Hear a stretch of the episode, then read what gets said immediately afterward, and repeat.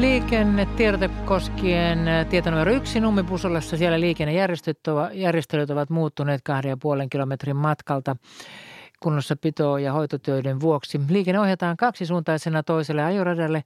Tunnelijakson Tervakorpi-Pitkämäki-liikenne ohjataan kaksisuuntaisena Helsingin suuntaan menevään tunneliin. Ennen kaksisuuntaiselle liikenteelle ottoa pysäytetään liikenne molemmista ajosuunnista noin vartin ajaksi kello 18, eli paraikaa siellä on liikenne pysähdyksissä. Kyseessä on siis Ykköstie, Lohja, Salo, Pitkämäen tunneli ja Tervakorven tunneli.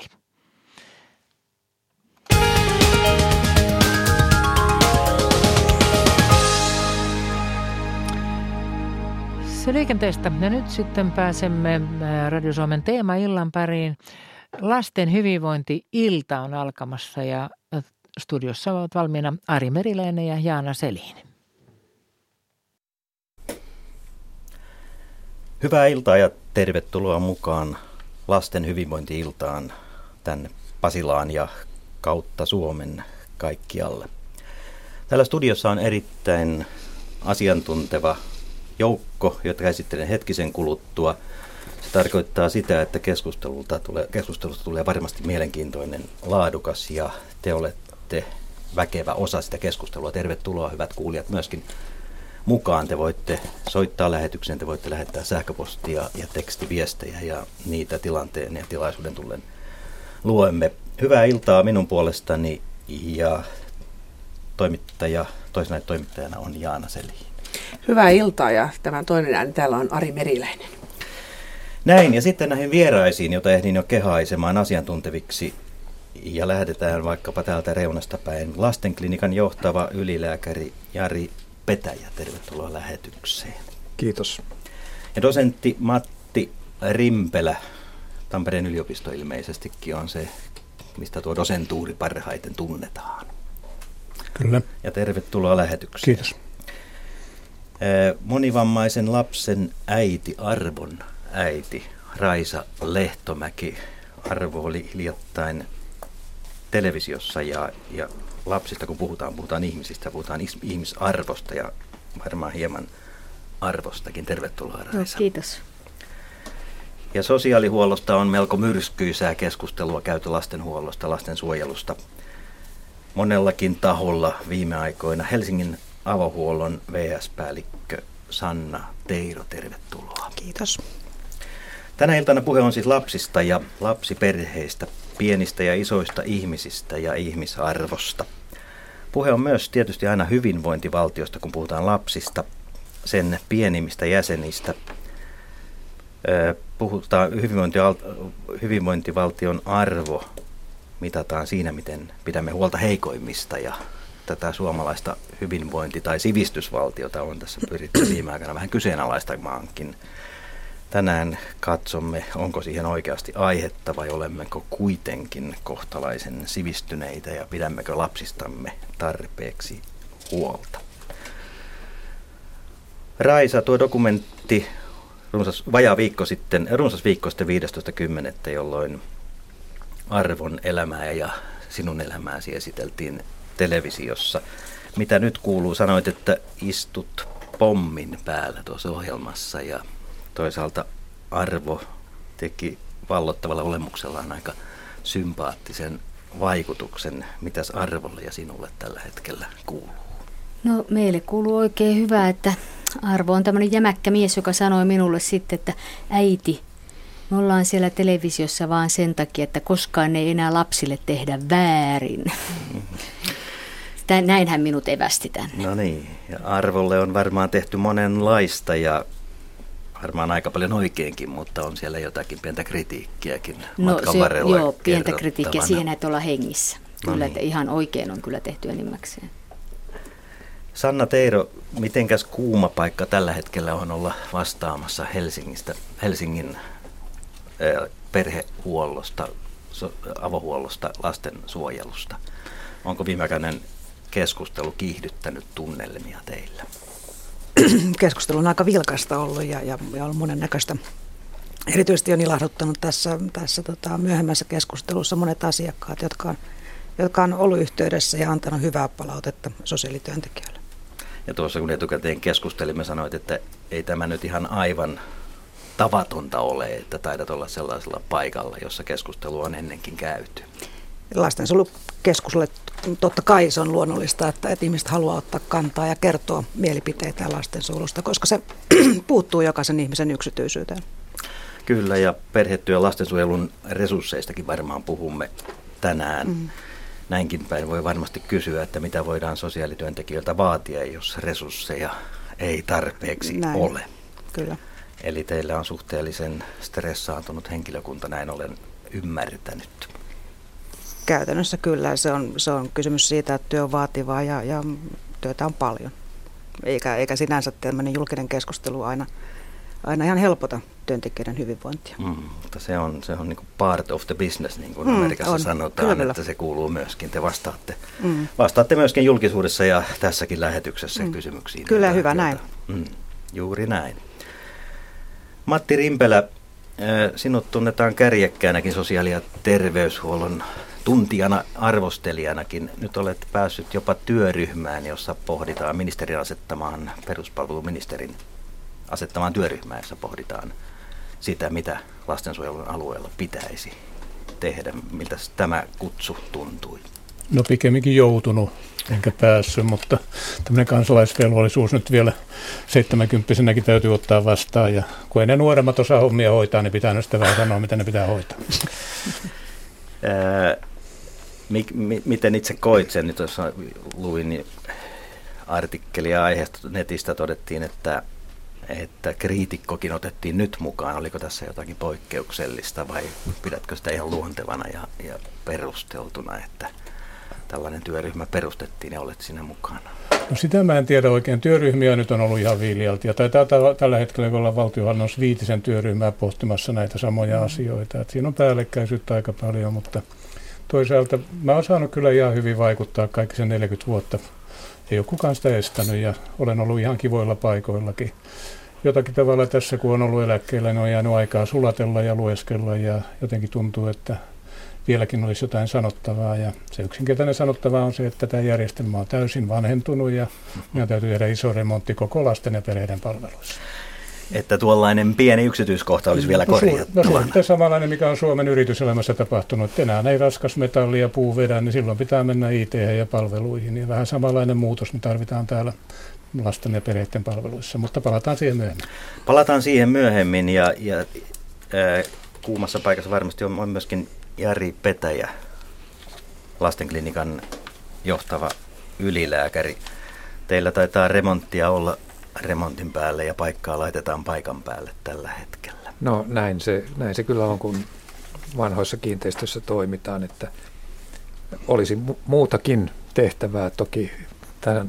Tätä palvelujärjestelmää tältä erikoissairaanhoidon osalta olisi paljon hauskempi ja kivempi pyörittää, jos ei tarvitsisi seinistä huolehtia, että voisi siihen sisältöön keskittyä. Miltä se sisältö on päällisin puolin näyttää? Nyt helposti julkisuuden kautta tulee mielikuva siitä, että alaspäin mennään ja kiinteistöt ovat kelvottomia, rahaa ei ole, kaikki on puutteellista. Onko tämä nyt se teidän arjen koko kuva? No ei, se ei ole sitä ollenkaan. Meidän arjen koko kuva on pääsääntöisesti ihan vastakkainen se, että kaikkea muuta meillä on paitsi niitä seiniä. Ja meillä on erityisesti aivan upeita ihmisiä ja osaamista ihan hirmuisesti, että siinä mielessä kannan tämmöistä viestikapulaa, joka on niin kuin kyllä huolellisesti rakennettu aikaisemmin. Hyvä. Tällaisella väellä siis täällä keskustelemme ja otetaanpa tähän nyt sitten tiedot, millä tavoin te voitte lähetykseen osallistua.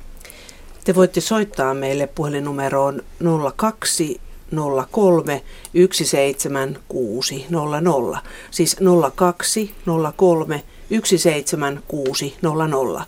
Puhelun hinta on lankapuhelimesta soitettuna 8,21 senttiä per puhelu plus 2 senttiä minuutilta. Matkapuhelimesta soitettuna hinta on 8,21 senttiä per puhelu plus 14,9 senttiä minuutilta. Myöskin tekstiviestillä voitte osallistua tähän lähetykseen matkapuhelimella seuraavasti. Ensin tekstiviesti tunnus RS, välilyönti, teemailta ja sitten kysymyksenne ja lähettäkää tämä viesti numeroon 16149, siis 16149. RS-välilyönti Teemailta kysymyksenne ja viestinumero on 16149 ja tämän viestin hinta on 40 senttiä per viesti.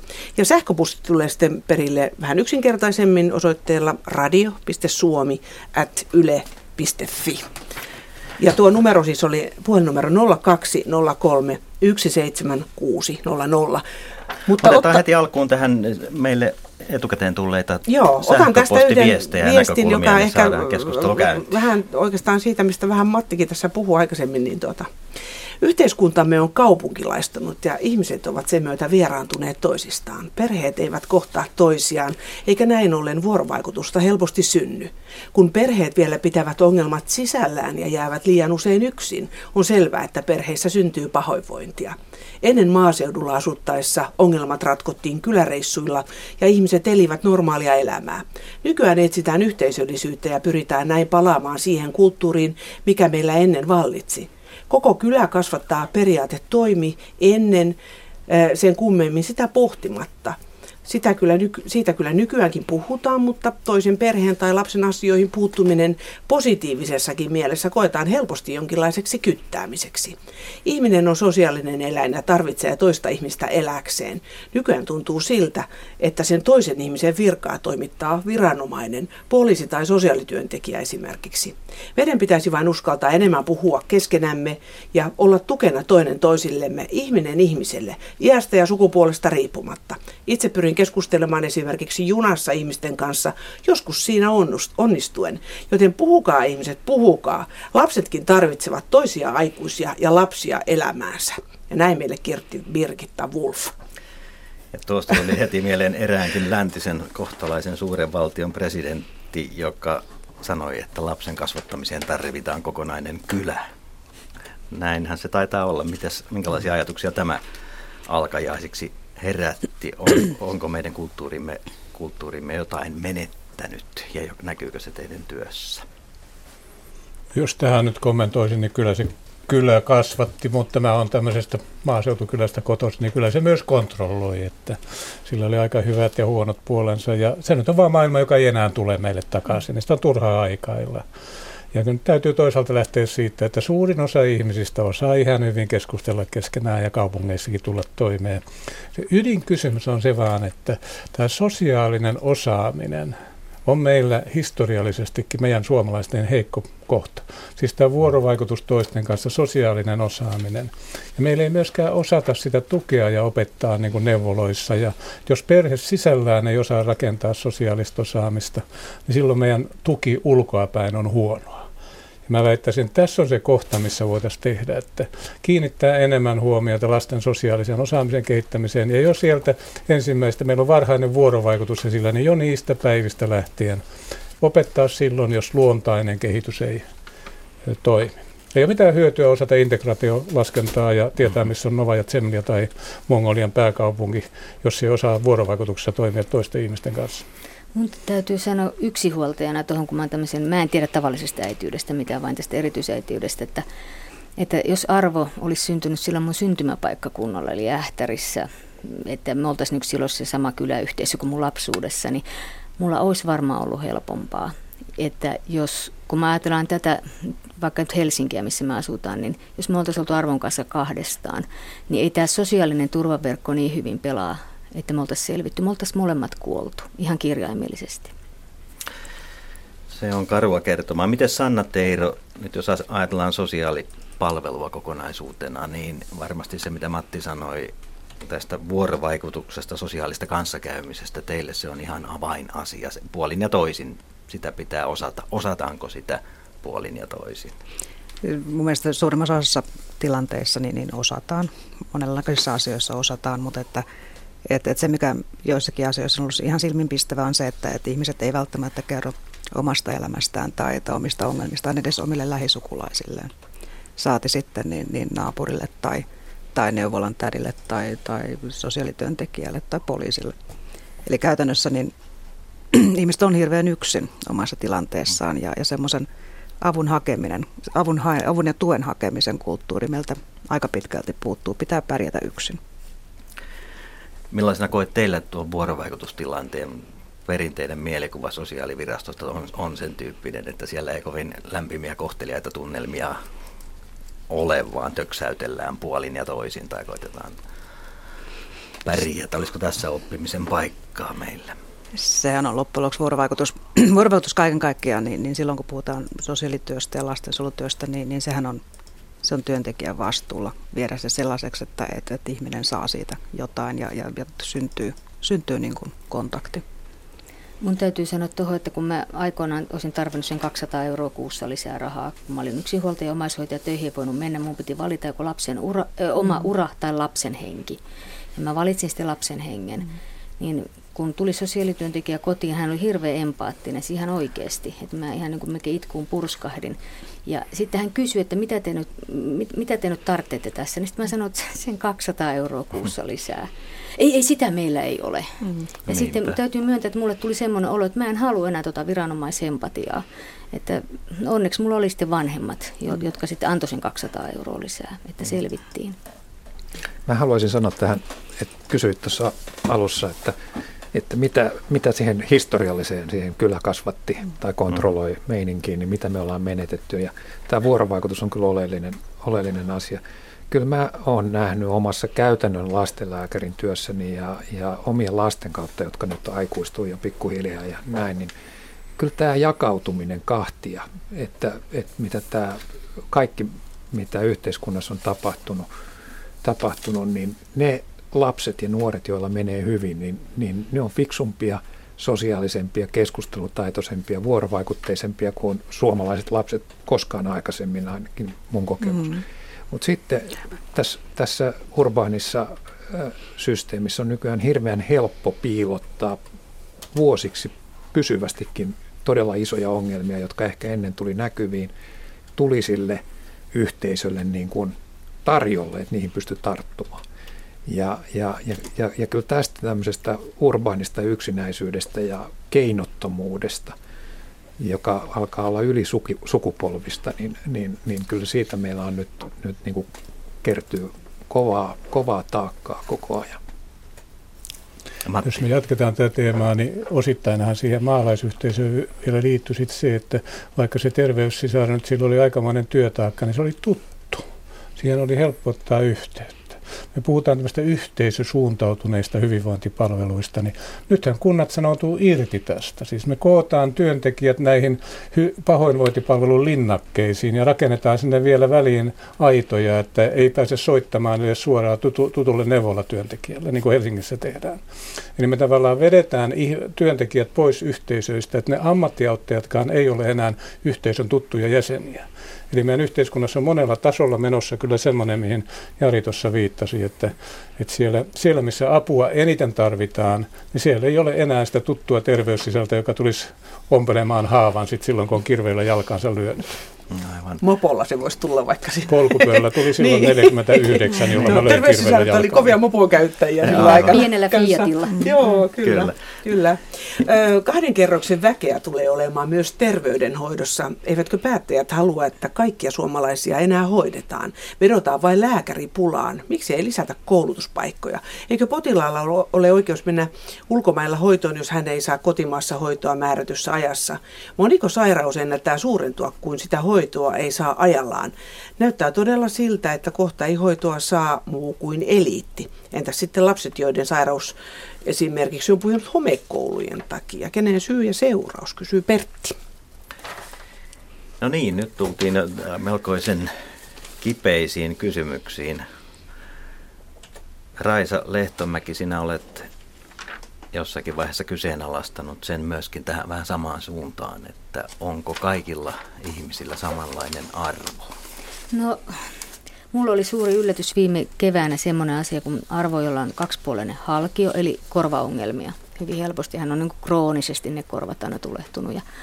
Ja sitten tosiaan tämä tulehdusarvo, jonka pitäisi olla alle 10, niin se nousi 133 ja hän oli 4 päivää. Varmaan se kuumeus noussut 40, mä oon antanut panadolia. Ja mä nyt mennään Lastenklinikalle vihdoinkin tämän korvan kanssa. Ja pitää saada apuja. Siinähän kävi sitten loppujen lopuksi niin, että 3 päivän päästä me ei päästy silloinkaan sitten korvalääkärille, edes korvapuolilla. Sielläkin oli erikoistuva. Tämä oli mulle yllätys, että tämä oli muuttunut näin, että kun laki sanoi, että erikoissairaanhoidosta vastaa sairaanhoitopiirit, niin ei me sitä silloin saatu.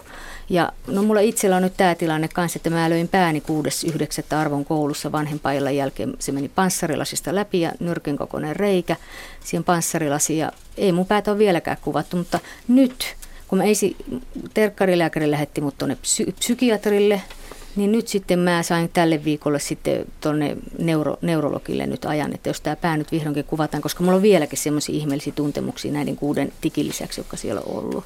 Että kyllä mun mielestä tämä terveydenhuolto on todella eriarvoistunut. Jos mäkin olisin töissä, niin mun varmaan työterveyshuollon kautta saisin niin kuin, ainakin mun kamut, jotka on työterveyshuollon piirissä, niin ihan eri tasolla ovat he kuin minä. Mm.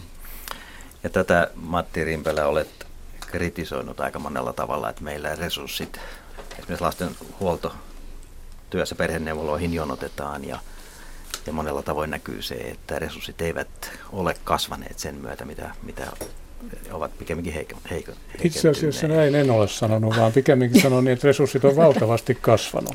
Jaa. Ollaan just tehty sellainen laskelma Oulun seudulla 10 kunnasta, että alle 18-vuotiaiden palveluihin kunnat käyttää tällä hetkellä Oulun seudulla niin 540 miljoonaa euroa tai 2011. Ja siinä on reaalikasvua vuodesta 2005 18%. Eli tosiasiassa tähän järjestelmään koko Suomessa ehkä noin 10 miljardia euroa käytetään alle 18-vuotiaan tukeen ja palveluihin, kun otetaan peruskoulut, varhaiskasvatus, kaikki huomioon. Vain alle 20% on sosiaali- ja terveydenhuoltoa. Ja siihen on pistetty paljon rahaa ja meillä onkin pikemminkin kysyttävä, että miksei sillä rahalla saada, mitä pitäisi saada. Ja siinä mä tulen just siihen, että meidän pitäisi tätä järjestelmää ja toimintamallia muuttaa. Ihan kommentoin lääkäripulaakin, niin mä satuin 80-luvun alussa olevaan perusterveydenhuollon lääkärikoulutuksen työryhmän puheenjohtajana. Ja teimme silloin monta esitystä siitä, millä tavalla lääkäreitä pitäisi kouluttaa perusterveydenhuoltoon. Niistä ei juurikaan yksikään ole toteutunut. Eli meillä ei kouluteta lääkäreitä perusterveydenhuoltoon. Ja toinen asia on sitten se, että perusterveydenhuollon työtä ei tehdä sillä tavalla tiimityönä kuin pitäisi tehdä. Eli lääkärit olisi oikeassa roolissa siellä riittävä määrä niin kuin muuta henkilökuntaa ja sitä laajaa väliä lääkäreiden ja hoitavien välillä kurottaisi umpeen. Eli kyllä meillä on ihan hirveä määrä tämmöisiä rakenteellisia asioita, jotka ei resurssilisäyksellä parane, vaan pitäisi niin kuin toiminnallisesti muuttaa asioita. Pitäisi muuttaa asioita. Onko nyt sitten tosiaan tämä työryhmä, jota lähetetään, joka tuossa jo alussa mainittiin. Täällä puhutaan aliresurssoinnista ja toimintakäytännöistä. Onko ne ratkaistavissa tai onko ne jossakin muualla ratkaistu siihen malliin, että me voitaisiin suoraan ottaa oppia, että katsotaan miten Ruotsissa tai Tanskassa tai Sveitsissä on asiat hoidettu. Että onko meillä jotain niin kuin perusteellisesti pielessä? No, jos mä nyt tähän vastaan sillä tavalla, että Suomen järjestelmä on niin ainutlaatuinen perusrakenteeltaan, että on todella vaikea ottaa maailmasta oppia. Ja meillä on joitakin loistavasti toimivia asioita. Musta erikoissairaanhoito Suomessa on kansainvälisessä vertailussa niin erittäin kustannustehokasta ja korkeatasoista. Eli se on semmoinen alue, johon kovin varovaisesti puuttuisin mitenkään millään välineellä. Mutta meidän ongelmat on täällä perustasolla ja ennen kaikkea siitä, että vuonna 1993 valtio vetäytyi sivuun. Ja siirsi vastuun kokonaan kunnille, ja Suomi on liian pieni maa, jotta edes Helsinki olisi tarpeeksi voimakas hoitamaan asioita. Ja nyt meillä on yhtäkkiä 400, 100 tai 40 terveys- ja hyvinvointipolitiikkaa, mutta ei ole tämmöistä valtion ohjaamaa tahtoa. Me ei saada riittävän isoja uudistuksia liikkeelle tällä tavalla. Ja mä väittäisin, että tämä on Suomen ongelma. Me halvannuttiin 1993, ja sen jälkeen ei oikeastaan tehty vain pientä näpräystä. Paljon projekteja, muurahaiset ahertaa, mutta keko ei kasva. Mainitaan tässä kohdassa tuo puhelinnumero 020317600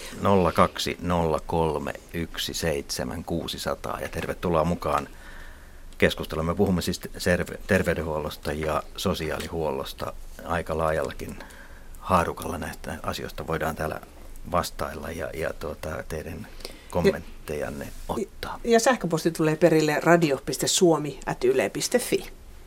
Otetaan kiinni tuosta erikoissairaanhoidosta. Matti sanoi, että meillä on hyvä ja laadukas Entä onko niin, että asuit sitten Ähtärissä tai jopa vielä kauempana? Riittääkö meillä palvelut niin, että erikoissairaanhoitoa on saatavana lapselle silloin, kun sitä todella tarvitaan? Tämä oli erittäin hyvä täsmennys lapselle, koska nyt ollaan lasten hyvinvointi-illassa ja keskitytään heidän. Allekirjoitan ihan kaiken, mitä Matti sanoi. Ja erikoissairaanhoito, lasten erikoissairaanhoito toimii hyvin. Jos me katsotaan sitä siitä näkökulmasta, että missä kunnossa vakavasti sairastuneet lapset ehtivät tai pääsevät aina niin kuin ammattilaisen hoitoon, niin yhteiskuntaluokkaan, koulutustason, varallisuuteen katsomatta me saadaan taudit kiinni yleensä aika varhaisissa vaiheissa. Ja ne, mitkä menee pidemmälle, niin ne eivät johdu järjestelmästä, vaan yksilöön liittyvistä seikoista. Sitten me katsotaan sitä, että kuinka nopeasti me pystytään toimittamaan se hoito, mitä me itse ammattilaisina pidetään hyvänä. Juuri tehtiin tämmöistä analyysiä. Todettiin, että nyt puhun HYKSin osalta, niin me ei tunnistettu mitään merkittävää paikkaa meidän palvelukentässä, missä me itse haluttaisiin, nähtäisiin tarpeelliseksi, että pitäisi toimia nopeammin, pystyä toimimaan nopeammin. Emme löytäneet tämmöisiä henkilöstöön ja laitteisiin liittyviä resurssipuutteita. Ja sitten kun me katsotaan meidän asiakkaiden, potilaiden, perheiden palautetta, me saadaan tämä sama viesti. Me emme saa, toki me saamme, kun me 30 000 lasta vuodessa hoidetaan HYKSissä, niin me saadaan negatiivista palautetta ja valituksia ja erilaisia vahinkoja sattuu, mutta kokonaisuuteen verrattuna niin hyvin, hyvin vähän. Ja väki, jota me palvellaan, on hyvin tyytyväistä. Että kyllä lasten erikoissairaanhoito toimii erittäin hyvin. Se vaan minusta lisää meidän vastuuta siitä, että sitä ei saa päästää rapautumaan. Koska se, mitä Matti sanoi, se ei ole kallista. Et kun me katsotaan sitä, että kuinka paljon siihen kansakunnan resursseja sitoutuu, niin se on hyvin, hyvin vähän. Meillä on todellakin varaa ylläpitää se. Ja mä haluan tämän pitkän puheenvuoron päättää siihen, että itse asiassa lasten erikoissairaanhoito, mä oon miettinyt tätä ihan oikeasti, niin se on tasa-arvoisinta, mitä Suomessa on. Et nyt kun täällä puhutaan näistä muista lasten palveluista, niin mikään näistä muista lasten ja nuorten palveluista ei pääse lähellekään samaa tasa-arvoisuutta, saavutettavuutta, vaikuttavuutta kuin erikoissairaanhoito. Erikoissairaanhoito on vastaus vain silloin, kun ihminen on sairas ja on joku tauti, mikä pitäisi ottaa pois. Eli pieni, mutta se voi kohdata ketä tahansa. Ja Suomessa on aivan ainutlaatuisessa tilanteessa, että se todella tavoittaa kaikki tarvitsijat. Entäpä se, että tällä hetkellä Lastenklinikalla on infektioita liikaa, paloturvallisuus heikko, jatkuva remontointi ja tilanahtaus murentaa työntekijöiden työmotiivia ja työntekijöiden terveyttäkin. Tämä on se kipupaikka ja tämä on myös kansallisesti tämä kipupaikka. Meillä on lasten osastot ja lasten sairaalat ympäri maata on tällaisessa tilanteessa. Helsingin Lastenklinikka ja Lastenlinna on kuitenkin vanhimmat, koska ne olivat ensimmäiset. Ja ne ovat ne paikat, mitkä on kansallinen keskus. Eli siinä mielessä nyt sen verran kotiin päin puhun, että Helsingin tilanne on kansakunnan kannalta kaikkein pahin. Ja lyhyesti totesin, että viimeisen 10 vuoden ajalla niin Suomella on ollut varaa sijoittaa yli 400 miljoonaa uutta euroa lasten sijoittamiseksi kodin ulkopuolelle. Yli 400 miljoonaa uutta euroa. Ja meillä ei mukamas ole varaa rakentaa lastenklinikkaa uusiksi. Ja kuitenkin lastenklinikan uusiksi rakentaminen on vain 5% 20 vuoden käyttömenoista. On samaa mieltä. Eli siis tämä on musta, mä sanoisin suoraan, että se on kansallinen häpeäpilkku, että sitä sairaalaa ei ole pistetty uusiksi. Jos se olisi työikäisten tai aikuisten laitos, niin todennäköisesti olisi hoidettu. Se olisi hoidettu jo. Kyllä. Eli tässä on vähän sitä kipupistettä, että sivistysvaltio, hyvinvointivaltio, poliitikot eivät välttämättä ole tätä riittävää motivaatiota löytäneet. Mä sanon, että vanhemmat asioita ei ole löytänyt. Kaikki poliitikot on lähestulkoon vanhempia ja me ollaan kaikki vanhempia.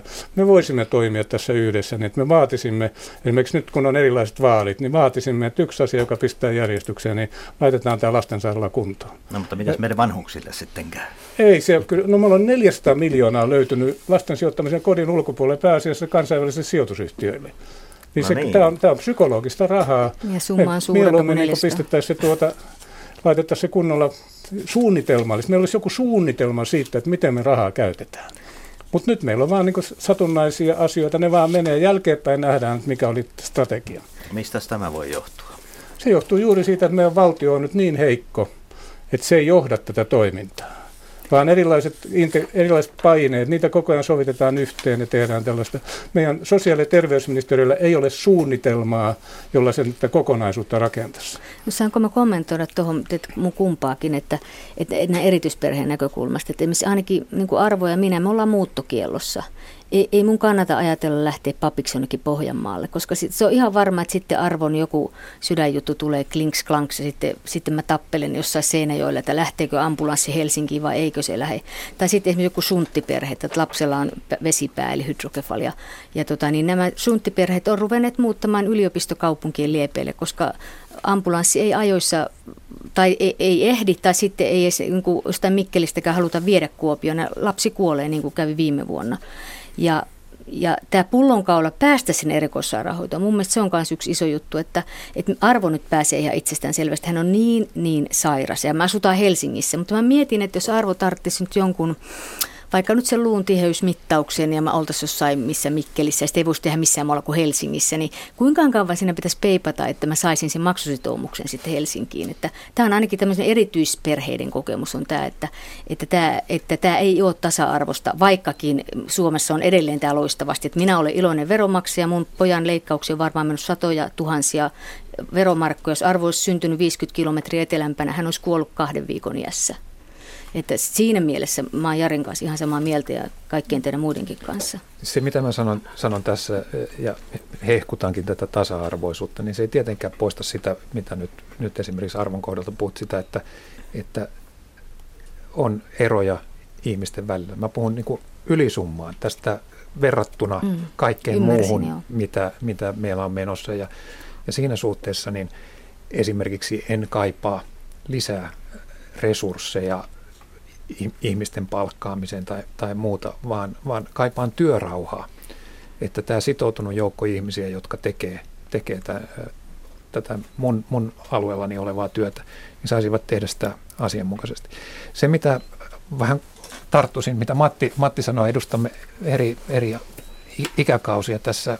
Sen verran voi kuulijoille sanoa, että tuossa ennen ohjelmaa totesin, että professori Rimpelä toimi minun opettajana silloin lääkiksessä ja silloin oli kansanterveyslakiasiat ja uudet, kun peräänkulutat vahvaa valtiota, niin sen verran tuon tähän tätä nuorempaa, että en ole niin varma, että kulutanko perään vahvaa valtiota, mutta toteaisin samaa asiaa, että kun meillä on 5 miljoonan kansa, joka on vielä tämmöinen aika tasalaatuinen, homogeeninen kulttuurisesti ja kaikkea muuta, niin on järjetöntä, että tällaisia turvallisuusrakenteita, eihän meillä armeijaakaan johdeta ja rakenneta kuntaperusteisesti, vaan tämmöisiä asioita, jotka on kaikkia kansalaisia varten ja joiden erityinen tarve on olla tasa-arvoisia, saavutettavia, kattavia, joita ei ole montaa. Ja lasten osalta koulujärjestelmä on sellainen, lastensuojelu on yksi sellainen, erikoissairaanhoito on yksi aivan järjetöntä, että tätä sotketaan asioilla, jotka vaikeuttaa asioiden hoitamista. Eli sillä, että 5 miljoonan kansan asioita ei panna niin kuin kokonaisuutena kuntoon. Tarkoitatko se, niin kuin, että esimerkiksi lapsilla olisi oma ministeriö, joka hoitaisi terveydenhuollon, lasten terveydenhuollon ja opetustoimia ja kaikki, vai mitä sä niin kuin ajat takaa? Mä ajan takaa siihen, että esimerkiksi porrasteinen erikoissairaanhoito. Se, että oikeanlaiset taudit hoidetaan, pyritään siihen, että hoidetaan lähellä ihmisen kotia. Ja sitten sen jälkeen ruvetaan porrastamaan niin, että käytetään järkeä siinä, että miten hoidetaan se, että mahdollisimman tarkoituksenmukaisesti, tasokkaasti saadaan kaikille ihmisille palvelut, joka tarkoittaa totta kai sitä, että harvinaisemmissa asioissa joudutaan matkustamaan pidempiä matkoja, mutta turvataan se, että Suomessa on joku paikka, jossa mikäkin asia pystytään hoitamaan. Ja Matti Rimpelä tähän ihan lyhyesti, ja sitten meillä on ensimmäinen soittaja tulossa lähetykseen. Kyllä siinä me puhutaan samasta asiasta sillä tavalla, että Suomi on liian pieni maa, että se tulisi toimeen ilman kansallista suunnitelmaa. Jota myöskin, että meillä on näkemys 10-15 vuoden päähän, mihin mennään, ja myöskin toteutetaan sitä suunnitelmaa.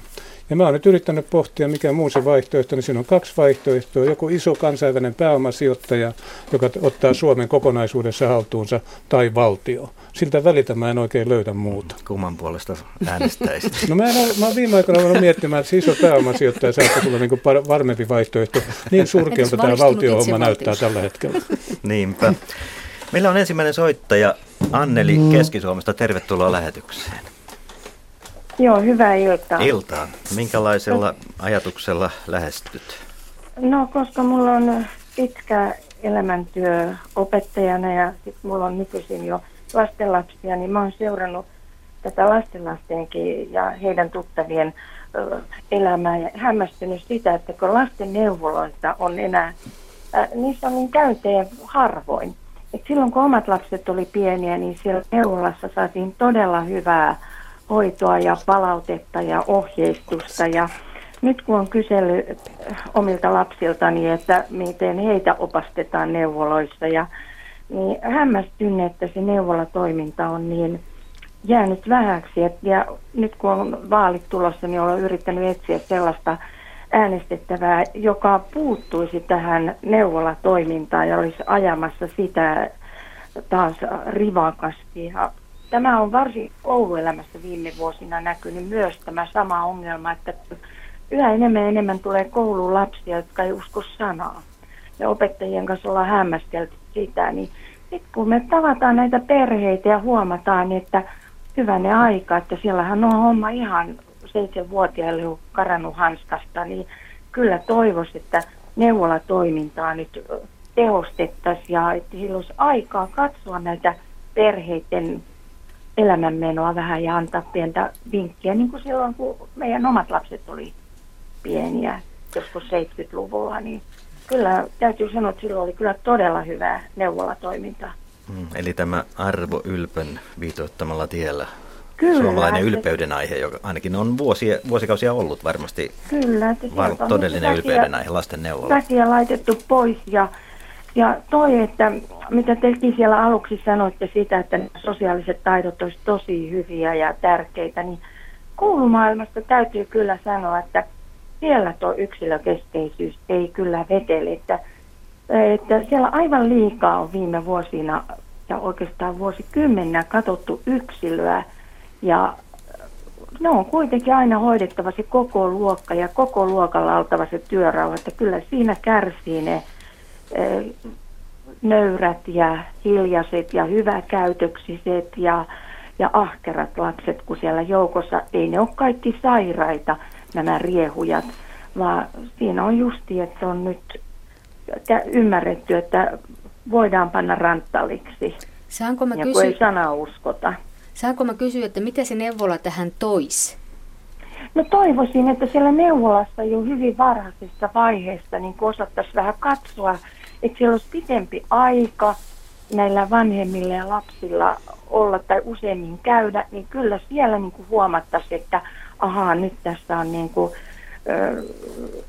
kun nimittäin 7-vuotiaille näkee, että se vedättää sitä koko perhettä. Nyt hyvin varhaisessa vaiheessa joku muu kuin se opettaja sanoisi, että hei, että nyt tämä menee väärin, että lapsi on johtaja. Täällä Sanna haluaa sulle vastata. En halua oikeastaan vastata, vaan kommentoida sillä lailla, että aika paljonhan meillä nykyään eri paikoissa tehdään erilaisia kaavakkeita. Meidän työskentely, myöskin neuvoloiden työskentely on sitä, että täytetään erinäköinen kaavake, missä kartoitetaan tiettyjä asioita. Ja niin kauan kuin se neuvolatapaaminen tai mikä tahansa tapaaminen menee siihen, että istutaan ja kysellään kysymyksiä ja laitetaan lokeroihin lappuja, niin siitä puuttuu se aito kohtaaminen. Ja se, että ollaan siinä ja katsotaan, että millä tavalla mennään ja puhutaan ja mietitään asioita. Ja mä luulen, että se aikaisemmin se oli neuvolatyössä kuin monessa muussakin asiassa oli paljon yleisempää, että juteltiin ja keskusteltiin ja kuunneltiin. Ja lapsi sai leikkiä siinä. Ja lapsi sai leikkiä siinä, kyllä. Joo. No miksi kyllä. Se on täytynyt muuttaa? Se on ilmeisen tehokasta. Siis näin olen sen ymmärtänyt, mitattavaa että se on mitattavaa, tehokasta ja siinä ikään kuin sitten voidaan siirtää erinäköisiin toimenpiteisiin ihmisiä. Seuraavaan luukkuun oikein rasti ja jonnekin muualla. Mitäs Anneli, minkälaisia käsityksiä sulla on koulusta, kun olet työuraisteet siellä, koulukuraattoreista myöskään niiden merkityksestä? No kyllä heillä tekevät tärkeää työtä, mutta se, että kun he eivät näe niitä arjen tilanteita, että heille aina raportoidaan ja kun se opettaja kuitenkin joutuu joka päivä vastaamaan, seisomaan siellä sen joukon edessä ja joka päivä vastaamaan siitä opetuksesta ja tilanteesta, niin se kyllä jää koulukuraattoreilta niin kuin paljon suppeammaksi se todellisten tilanteiden näkeminen ja pelkkien niin kuin raporttien ja sielläkin olisi parannettavaa ja kehitettävää siinä toiminnassa. Kouluterveydenhuoltoa meillä myöskin on vähennetty. Kyllä. Mitäs mieltä, Anneli, saat siitä, että kun luokkakoot on niin suuria, että jos ne olisi pienempiä, niin auttaisiko se tässä asiassa? No en tiedä, kun mun aikana meitä oli aina 43 oli luokassa. Ja kyllä mäkin olen ollut semmoisessa luokassa, että oli 33 oppilasta mulla. Ja se on niin siitä porukasta kiinni, ja kyllä se tietysti on opettajastakin hirveän paljon kiinni, mutta hirveän paljon on nykyisin porukasta, että minkälaista sinne sattuu sinne luokkaan. Aivan. Että totta kai se olisi helpompaa, että siinä ei olisi 20 enempää, että aivan. Kyllä se nykyisin on jo aika työlästä, koska hienomotoriikka ja tämmöiset on niin suurella osalla, ei osata kynää pitää ja kirjoittaminen ja kaikki tommoset on tosi heikkoa. Se on koko ajan niin kuin heikkenee tekstin tuottaminen ja kirjoittaminen ja sillä tietyllä porukalla. Sittenhän on aina näitä ahkeria, yritteliäitä, toisenlaisia oppilaita, mutta kuitenkin niitä on niin paljon nykyisin luokissa näitä, jotka tarvitsee niin paljon sitä opettajaa. Ja tähän oli Jari Petäjällä kommentti. Mä halusin tarttua kiinni tähän neuvola-asiaan. Se tulee vastaan monessa paikassa ja Arvo Ylppä ansaitsee siitä suuren kiitoksen, kun on rakentanut Suomeen semmoisen järjestelmän. Mutta se, että mitä se Arvo oikeasti rakensi, niin se rakensi semmoisen systeemi, millä lapsi pääsee osaavan ihmisen arvion tapaamiseen matalalla kynnyksellä helposti. Ja mä en ole yhtään varma, että nimenomaan neuvola-niminen järjestelmä on se, joka on tässä muuttuneessa maailmassa se, jota pitäisi nimenomaan sillä nimellä kehittää. Mutta se, mikä on tärkeää, niin on se, että lapsen ongelmat, niin tämä kasvun vaikutus tekee kaikesta kiireellistä. Että silloin, jos perheessä tai lapsella alkaa kehittyä jotain ongelmia, niin se on aina päivystyksellisestä oikeasti. Me ollaan tehty tosi paljon esimerkiksi lasten psykiatrisen järjestelmän kanssa töitä, ettei käy niin, että kun ongelmat nähdään 3-vuotiaana, niin ensin tutkitaan ensimmäisessä paikassa vuosi, sitten se lapsi on 4 vuotta, sitten sitä tutkitaan seuraavassa paikassa vuosi, seurataan tilannetta, se on 5,5 tai 6 vuotta. Sitten mennään kouluun, se vähän tipahtaa siitä kuviosta ja kehittää niitä pahenevia ongelmia koulussa, se on 8. Sitten yhtäkkiä se on 9, kun tulee lähete erikoissairaanhoitoon ja vaikka se kuinka otetaan nopeasti hoitoon, niin oikeastaan se tilanne olisi pitänyt hoitaa 3 vuotta aikaisemmin. Ja tämä meillä on kyllä nyt pahasti rikki Suomessa, että ihminen pääsee asiantuntevan ihmisen juttuselle matalalla kynnyksellä. Kun keskitytään siihen, että miten esimerkiksi lääkärille pääsisi puhumaan vaan semmoisista ongelmista, mihin se lääkäri on paras ammattilainen. Kyllä lääkäri on myös vuorovaikutuksen ammattilainen ja oiva portti vaikka mihin palvelujärjestelmään. Meidän pitää olla matala kynnys siihen, että ihminen pääsee tapaamaan lääkärin silloin, kun se tarvitsee sellaista. Mä käytän usein semmoista vertausta, että meillä on rakentunut järjestelmä, että parturiin pääsee kyllä 5 viikon välein ja se maksaa suunnilleen ainakin asiakkaalle se maksaa saman kuin lääkärissä käynti. Tarvitseeko sen tukan nyt olla välttämättä jonkun niin kuin etukäteen diagnosoimaan, että se on riittävän pitkä, että saa mennä sinne parturiin? Et kyllä nykyaikaisessa yhteiskunnassa lääkäriin pitää päästä. Se siis byrokratiaa niin kuin tässä nyt. Niin, mä haluaisin semmoista monipuolista tapaa madaltaa sitä kynnystä. Ja esimerkiksi lasten palvelujen suhteen, niin lasten psykiatrit, me tehdään Helsingin seudulla eri kuntien kanssa, niin kehitetään nimenomaan järjestelmää, jossa perheneuvolat, koulukuraattorit, lastensuojelun sosiaalityöntekijät, psykologit, että me saataisiin mahdollisimman matalan kynnyksen verkosto, joka pystyy ikään kuin ottamaan koppia ihmisistä. Erikoissairaanhoidolla on oma roolinsa siinä, mutta se on vaan tietty siivu. Näin. Miltä Anneli tämä kuulostaa? Me tuossa merisäätä kohti mennään, mutta lyhyt kommentti vielä. Joo, kyllä se on ihan hyvä, mutta vielä sanoisin sen, että kyllä salassapito asiatkin, niin sekin on kyllä koulun kannalta tosi hankala, jos lapsi kulkee monenlaisissa terapioissa ja sitten siitä ei opettajalle tule minkäänlaista viestiä. Ja jotenkin tuntuisi, että näitä asioita pitäisi jotenkin helpottaa, että se opettaja saisi myöskin tietää, että mistä mennään, kun välillä on ihan huulipyörin, että mikä tämä homma nyt oikein on. Aivan, kuulostaa järkevältä kyllä tuokin, mutta omia haasteitahan tuokin yksilön suojaan tietysti. Tuo salassapidollakin on oma merkityksensä. Mutta kiitoksia Anneli soitosta ja Matti Rimpelä oli vielä lyhyt kommentti tähän, joka ehditään ennen merisäätä. Kyllä meillä on kaunis malli, mennään Imatralle. Siellä oli erittäin suuria vaikeuksia näissä palveluissa. Niin 2009 valtuusto päätti palkata jokaisen neuvolatyöntekijän rinnalle perhetyöntekijän, jolla ei ole vastaanottohuoneessa. Hän tekee kotikäyntejä, vetää perheryhmiä ja muita semmoisia. Ja tästä on avautunut uusi työtyyli, jonka tuloksena kustannukset kaiken kaikkiaan on saatu hallintaan. Perhetyöntekijä neuvoloihin terveydenhoitajan rinnalla. No niin, eli Imatran viitoittama. Erittäin hyvä, erittäin hyvä. Onko tuo perhetyöntekijä mistä, onko se sosiaalipuolen vai? Ei, kun se on neuvolan perhetyöntekijä. Se on se olennaista nimenomaan, kun se tulee kotiin, niin se ei ole mikään sosiaalihuollon työntekijä, vaan neuvolan työntekijä, jolloin kahvia pulla on jo valmiina siellä kotona. No niin, tähän saatiin hyvä esimerkkikin. Juuri ennen merisäätä. Me palaamme lähetykseen heti merisään jälkeen ja aina 8 asti täällä keskustellaan lasten hyvinvoinnista. Annelille kiitos soitosta.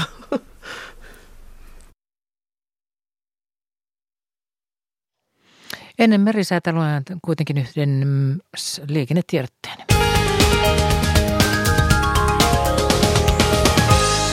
Liikennetiedote koskien tietonumero 621, Keuruu, Ähtäri. Siellä tapahtuman aiheuttamat häiriöt ovat ohi. Siis tiellä 621, välillä Keuruu, Liesjärvi. Siellä oli tapahtunut onnettomuus 14 kilometriä ennen Liesjärveä ja Liesjärvi-Myllymäki välillä. Mutta nyt tapahtuman aiheuttamat häiriöt ohi ja liikenne sujuu normaalisti.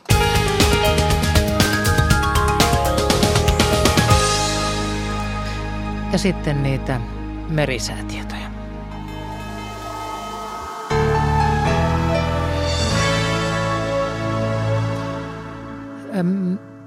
Ja aluksi kovan tuulen varoitus. Selkämeren pohjoisosa, Merenkurkku ja Perämeri. Länsituulta 19 metriä sekunnissa. Suomenlahti, lännen ja lounaan välistä tuulta 17 metriä sekunnissa. Selkämeren eteläosaa luoteistuulta 17 metriä sekunnissa. Pohjois-Itämeri, länsituulta 14 metriä sekunnissa. Saimaa, lounaistuulta 14 metriä sekunnissa. Huomautus veneilijöille, Haavanameri ja Saaristomeri. Lännen ja lounaan välistä tuulta 12 metriä sekunnissa. Huomautus veneilijöille. Ahvenanmeri ja Saaristomeri, lännen ja lounaan välistä tuulta 12 metriä sekunnissa. Ja huomautus veneilijöille, Ahvenanmeri ja Saaristomeri, lännen ja lounaan välistä tuulta 12 metriä sekunnissa. Ja aallokkovaroitus. Suomenlahdella, Selkämerellä ja Perämerellä esiintyy huomenna kohtalaista aallokkoa, jossa merkitsevä aallon korkeus ylittää 2,5 metriä. Norjan merellä oleva matalapaine syvenee ja liikkuu itään. Odotettavissa huomisiltaan asti Suomenlahti, luoteistuulta 3-7 metriä sekunnissa, aamusta alkaen voimistuvaa lännen ja lounaan välistä tuulta, aamupäivällä 13-17 metriä sekunnissa, iltapäivällä heikkenevää luoteeseen kääntyvää tuulta ja vesikuuroja. Pohjois-Itämeri, lännen ja luoteen välistä tuulta 4-8 metriä sekunnissa, yöstä alkaen voimistuvaa lännenpuoleista tuulta, aamupäivällä 10-14 metriä sekunnissa, iltapäivällä heikkenevää luoteistuulta, enimmäkseen hyvä näkyvyys. Ahvenanmeri ja Saaristomeri, lännen ja luoteen välistä tuulta 4-8 metriä sekunnissa. Yöstä alkaen voimistuva lännen ja lounaan välistä tuulta, aamupäivällä 8-12 metriä sekunnissa. Iltapäivällä luoteistuulta, enimmäkseen hyvä näkyvyys. Selkämeren eteläosa, länsituulta 5-9 metriä sekunnissa, yöstä alkaen voimistuvaa tuulta, aamupäivällä 10-14 metriä sekunnissa, keskipäivästä alkaen luoteistuulta, lyhytaikaisesti paikoin 17 metriä sekunnissa. Myöhemmin iltapäivällä tuuli heikkenee ja huomenna paikoin vesisadetta. Ja Selkämeren pohjoisosa, Merenkurkku ja Perämeri, voimistuvaa lännen ja lounaan välistä tuulta, iltayöllä 7-11 metriä sekunnissa, aamuyöstä tai aamusta alkaen länsituulta 14-19 metriä sekunnissa. Aamulla tuuli kääntyy luoteeseen ja heikkenee iltapäivällä, yöstä alkaen vesisadetta. Ja Saimaa, länsituulta 3-7 metriä sekunnissa, yöstä alkaen voimistuvaa lounaistuulta, aamupäivällä 9-14 metriä sekunnissa. Iltapäivällä länsituulta, joka myöhemmin heikkenee, huomenna vesisadetta. Odotettavissa keskiviikkoillasta torstai-iltaan. Suomenlahti yöllä pohjoisen ja lännen välistä tuulta alle 14 metriä sekunnissa, päivällä heikkoa tuulta. Pohjois-Itämeri, Ahvenanmeri, Saaristomeri ja Selkämeren eteläosa, pohjoisen ja lännen välistä tuulta alle 10 metriä sekunnissa. Selkämeren pohjoisosa, Merenkurkku ja Perämeri, pohjoisen ja lännen välistä tuulta, yöllä kovan tuulen todennäköisyys 30%, päivällä alle 10 metriä sekunnissa. Ja säät rannikkoasemilla tänään kello 18, Haapasaari 5 astetta, luoteistuulta 4 metriä sekunnissa, melkein selkeää, näkyvyyttä 35 kilometriä. Kotkarankki 5, luode 4, Orrengrund 6, luode 6, Emäsalo 5, länsiluode 6, Kalboidagrund 6, länsiluode 6, Eestiluoto länsiluoteesta tuulee 6 metriä sekunnissa, muut tiedot puuttuvat. Harmaja 6 astetta, luoteistuulta 5 metriä sekunnissa, pilvistä, näkyvyyttä yli 50. Mäkiluoto 7, länsiluode 4. Bokasär 6, länsiluode 2, pilvistä, näkyvyys yli 50. Jussarö 7, länsiluode 3, pilvistä yli 50. Hanko Tuliniemi 7, luode 3. Russarö 7, pohjoisluode 3. Veenö 8, luode 6. Yhtyö 7, luode 6, pilvistä, näkyvyys yli 50. Bookshare 7, luode 4, Risna 8, länsi 2, pilvistä 50. Kotska Sandön 6, pohjoisluode 3, yli 50. Rajakari 7, länsiluode 4, Fagerholm 7, länsiluode 5, Kumlinge 6, luode 5, Nyham 7, pohjoisluode 5, yli 50. Märket 7, länsi 4, Isokari 7, luode 5, pilvistä yli 50. Kylmäpihlaja 6, länsiluode 7, 45. Tahkoluoto 6, länsi 6, melkein selkeää, 45. Kristiinankaupunki Karhusaari 7, länsi 5. Bredtjärvet 7, länsi 5. Strömmingsboden 8, länsi 7. Valassaaret 6, länsi 5. Kallan 6, länsiluode 7. Tankkar 6, länsiluode 9, selkeää, yli 50. Ulkokalla 6, länsi 6, Nahkiainen 5, länsi 7, Raahe 5, länsi 7, yli 50. Oulu Vihreäsaari 3, länsilounas 3 ja yli 50. Marjaniemi 3, länsi 5, selkeää 30 kilometriä näkyvyyttä. Kemi 1, 3, länsi 5 ja Ajos siellä -2 astetta ja lounaasta tuulee 1 metri sekunnissa, selkeää ja näkyvyyttä 24 kilometriä. Ja meriveden korkeudet tänään kello 17, Kemi +6 senttimetriä, Oulu +7, Raahe +8, Pietarsaari niin ikään +8, Vaasa +7, Kaskinen +5, Mäntyluoto +5, Rauma +7. Ja vielä Turku +6 senttimetriä, Föglö +7, Hanko +10, Helsinki +9 ja Hamina +12 senttimetriä. Ja aallokon korkeus tänään kello 16 pohjoisella Itämerellä oli 0,4 metriä.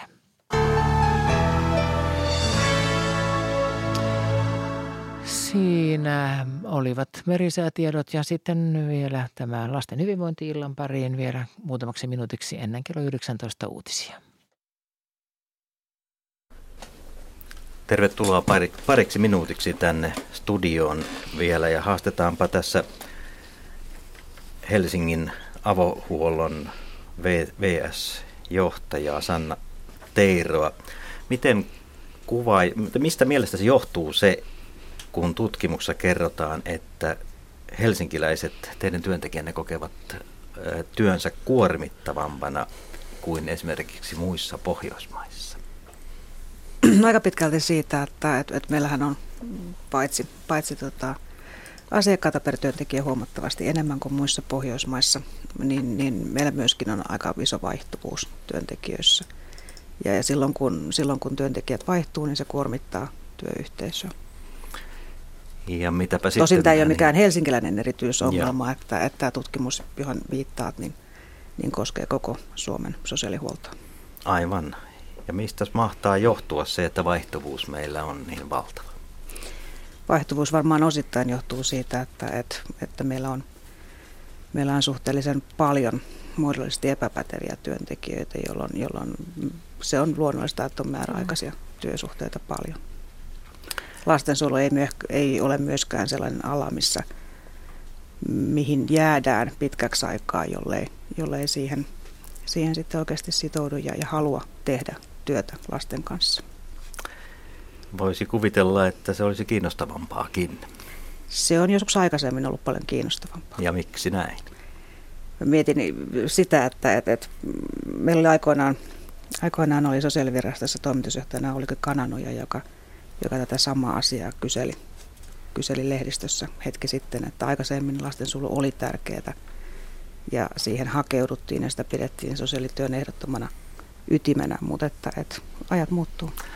Ajat ovat muuttuneet tähän suuntaan ja huostaanottotapauksistakin on melkoista keskustelua viime aikoina käyty. Näihin asioihin me palataan. Otetaanpa lyhyesti tähän yhteystietoja vielä ennen kuin mennään tuonne 7 uutisiin ja silloin tervetuloa taas mukaan lähetykseen. Te voitte soittaa numeroon 0203 17600, siis 0203 17600. Sähköpostia voi laittaa osoitteeseen radio.suomi@yle.fi. Näin, ja nyt mennään uutisiin ja palaamme noin 7 minuutin kuluttua.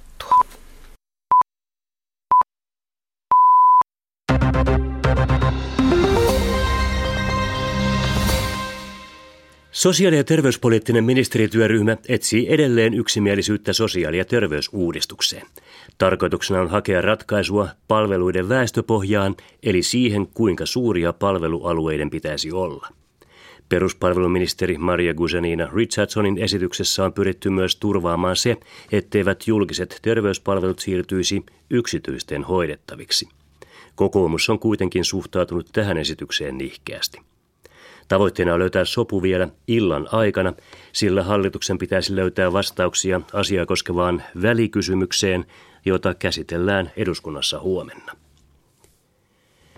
Sisäministeriö arvioi uudelleen ministerien turvallisuuden eilisen Turun välikohtauksen takia. Nuorehko mies pääsi eilen veitsen kanssa pääministeri Jyrki Kataisen puheille vaalitilaisuudessa Turun kadulla. Katainen on jatkanut viranhoitoa tänään normaalisti. Hänen mielestään poliitikkojen ja kansan avoimet kohtaamiset ovat suomalaisen yhteiskunnan rikkaus ja ne pitää säilyttää jatkossakin. Ehkä tärkeä viesti vaan on se, että suomalaisen yhteiskunnan hienous on se, että minulla on mahdollisuus tavata ihmisiä suoraan naamatusta ja ottaa kaikki se palaute, niin halaukset kuin risutkin vastaan ja kääntäen ihmisillä on mahdollisuus tulla keskustelemaan kaikista asioista ja tämän luottamukseen perustuva hieno avoin yhteiskunta on kyllä säilyttämisen arvoinen. Veitsen kanssa Kataista lähestynyttä miestä epäillään alustavasti laittomasta uhkauksesta. Metsäyhtiö Stora Enso aikoo vähentää kaikkia 520 työntekijää Suomessa, Ruotsissa ja Puolassa. Tarkoitus on laskea kustannuksia 36 miljoonaa euroa vuodessa. Ruotsissa Hylten tehtaalla suljetaan pysyvästi yksi paperikone. Ruovedellä yhtiö aikoo lopettaa Aalto-pahvipakkaustehtaan ensi vuoden keväällä. Heinolan, Inkeroisen ja Porin kartonkitehtaiden toimintaa on tarkoitus tehostaa. Työttömyys on jälleen lisääntynyt hieman. Tilastokeskuksen mukaan työttömiä oli syyskuussa 187 000, eli 7 000 enemmän kuin vuosi sitten. Työttömyysaste oli 7,1%. Kesätiedotus kertoo, että maan etelä- ja keskiosassa on pilvistä ja aamuyöllä pohjoisesta alkaen vesi- tai räntäsadetta. Maan eteläosassa vasta päivällä paikoin vesikuuroja. Yölämpötila on 0 + 5 ja päivälämpötila 3 ja 8 asteen välillä. Maan pohjoisosassa lisääntyvää pilvisyyttä ja keskiyöllä lännestä alkaen lumisadetta, joka on Etelä- ja Keski-Lapissa sakeaa. Etelässä sataa myös vettä tai räntää. Iltapäivän kuluessa enimmäkseen poutaa. Lämpötila on -3 ja +3 asteen välillä.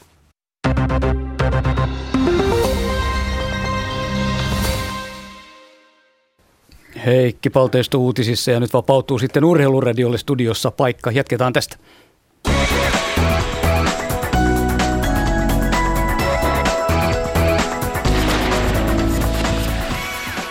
Jääkiekon SM-liigassa pelataan 3 ottelua. Sarjajohtaja Jyppi on Helsingissä Jokereiden vieraana. Ensimmäinen erä pelattu 0-0, ei maaleja. Sarjakakkonen Kärpät puolestaan on maalin tehnyt. 18-vuotias Joonas Huovinen ensimmäinen uran maali. Ja näin Kärpät johtaa tuolla maalilla ensimmäisen erän jälkeen Lappeenrannassa Saipaa vastaan 1-0. Miten sitten Bluesin ja Lukon välinen ottelu? Riku Salminen on seurannut tätä peliä.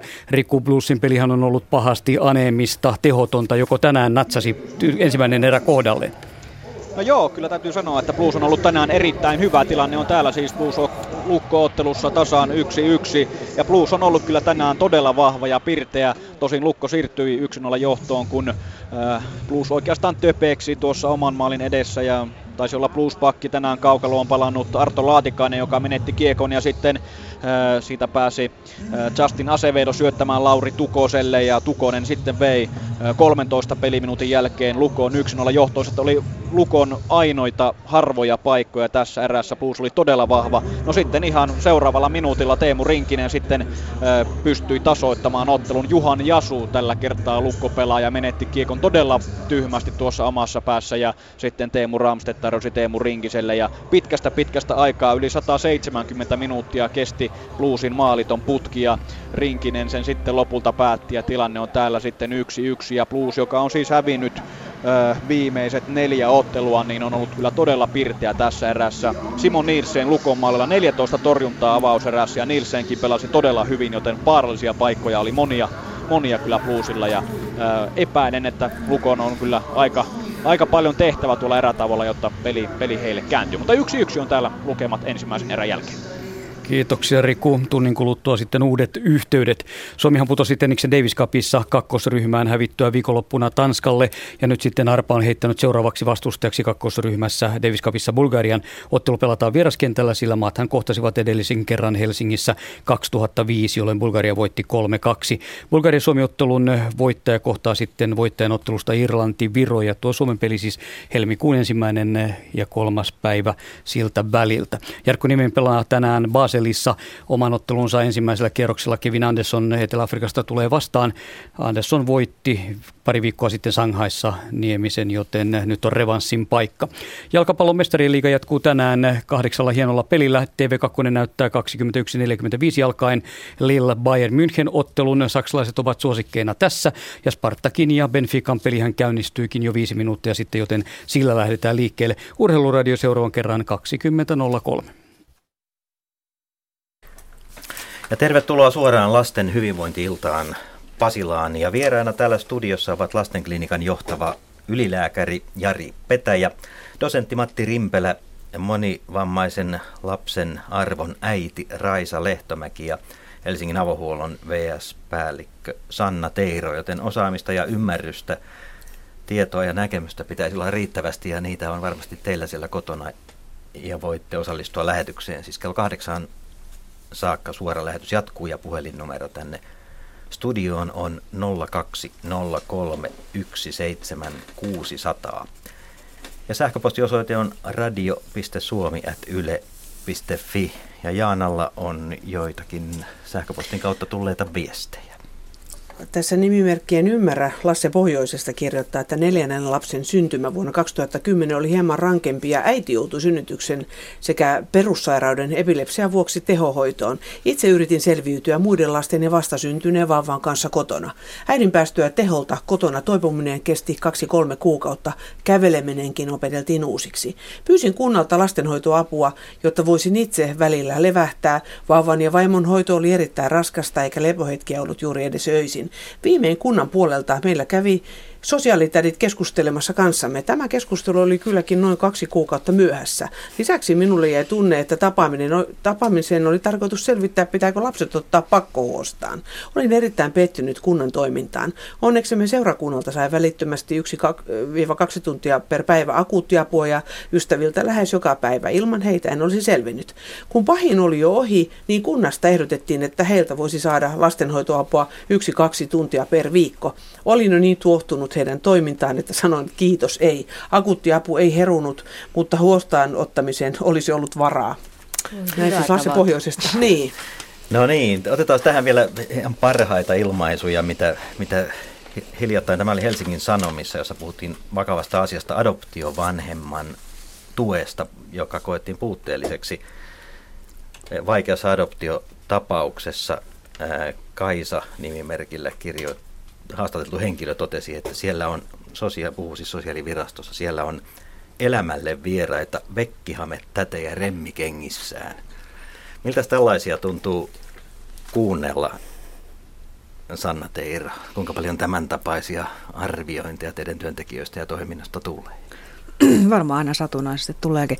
Mun mielestä itse asiassa tässä varsinkin tässä ensimmäisessä puheenvuorossa oli aika pitkälti asian ydinkoko nykyisessä järjestelmässä, että meillä ikään kuin ei ole niitä ihmisiä, jotka tekee työtä kotona aivan riittävän paljon, jotka antaa konkreettista apua. Sen sijaan meillä on erilaisia erikoistuneita paikkoja, mihin voidaan sitten mennä vastaanotolle ja saada sieltä jotain tiettyjä asioita. Vaan että siis tärkeintä on se, että ihmiset saa heti sen palvelun, saa sen kotiin ja saa sitä riittävän aikaisin. Ja se on halpaa ja tehokasta. Se on halpaa ja tehokasta ja sellaista pitäisi olla huomattavasti enemmän. Matti Rimpelä, sinä olet ainakin aikaisemmin puhunut juuri tästä, että meiltä on poistettu kodinhoitajajärjestelmää, supistettu kovasti. Menette vuosikymmenten aikana hienoa järjestelmää, jota moni meistäkin ehkä on saanut apua siitä. Meidän perheessä ainakin kotona 60-luvulla, kun äiti oli hakemassa pikkuveliä laitokselta, niin meillä oli kotisisar hoitamassa meitä 3 muuta. Tämähän on se perusasia tällä hetkellä, että me on lisätty väkeä vastaanotoilla ja sijaishuollossa ja laitoksissa. Mutta siellä lähellä perhettä ja kotona siinä väki on vähentynyt. Kyllä. Ja se on halpaa työvoimaa. Kodinhoitajat on todella halpaa työvoimaa siihen nähden, mitä ne osaa, mikä merkitys niillä. Ja toinen on sitten nämä perhetyöntekijät. Eli jos mä olisin Kekkonen 70-luvulla ja valmistelisin uuden vuoden puhetta, niin mä laittaisin sinne, että neuvoloihin jokaisen terveydenhoitajan rinnalle perhetyöntekijä ja 1 kodinhoitaja. Tämmöinen tiimi sinne, jolla hommia tehdään, niin paljon vähemmän tulisi vastaanotolle väkeä. Ja meidän kunnilta puuttuu talousosaaminen, ei ymmärretä, että tämä on taloudellisesti järkevää.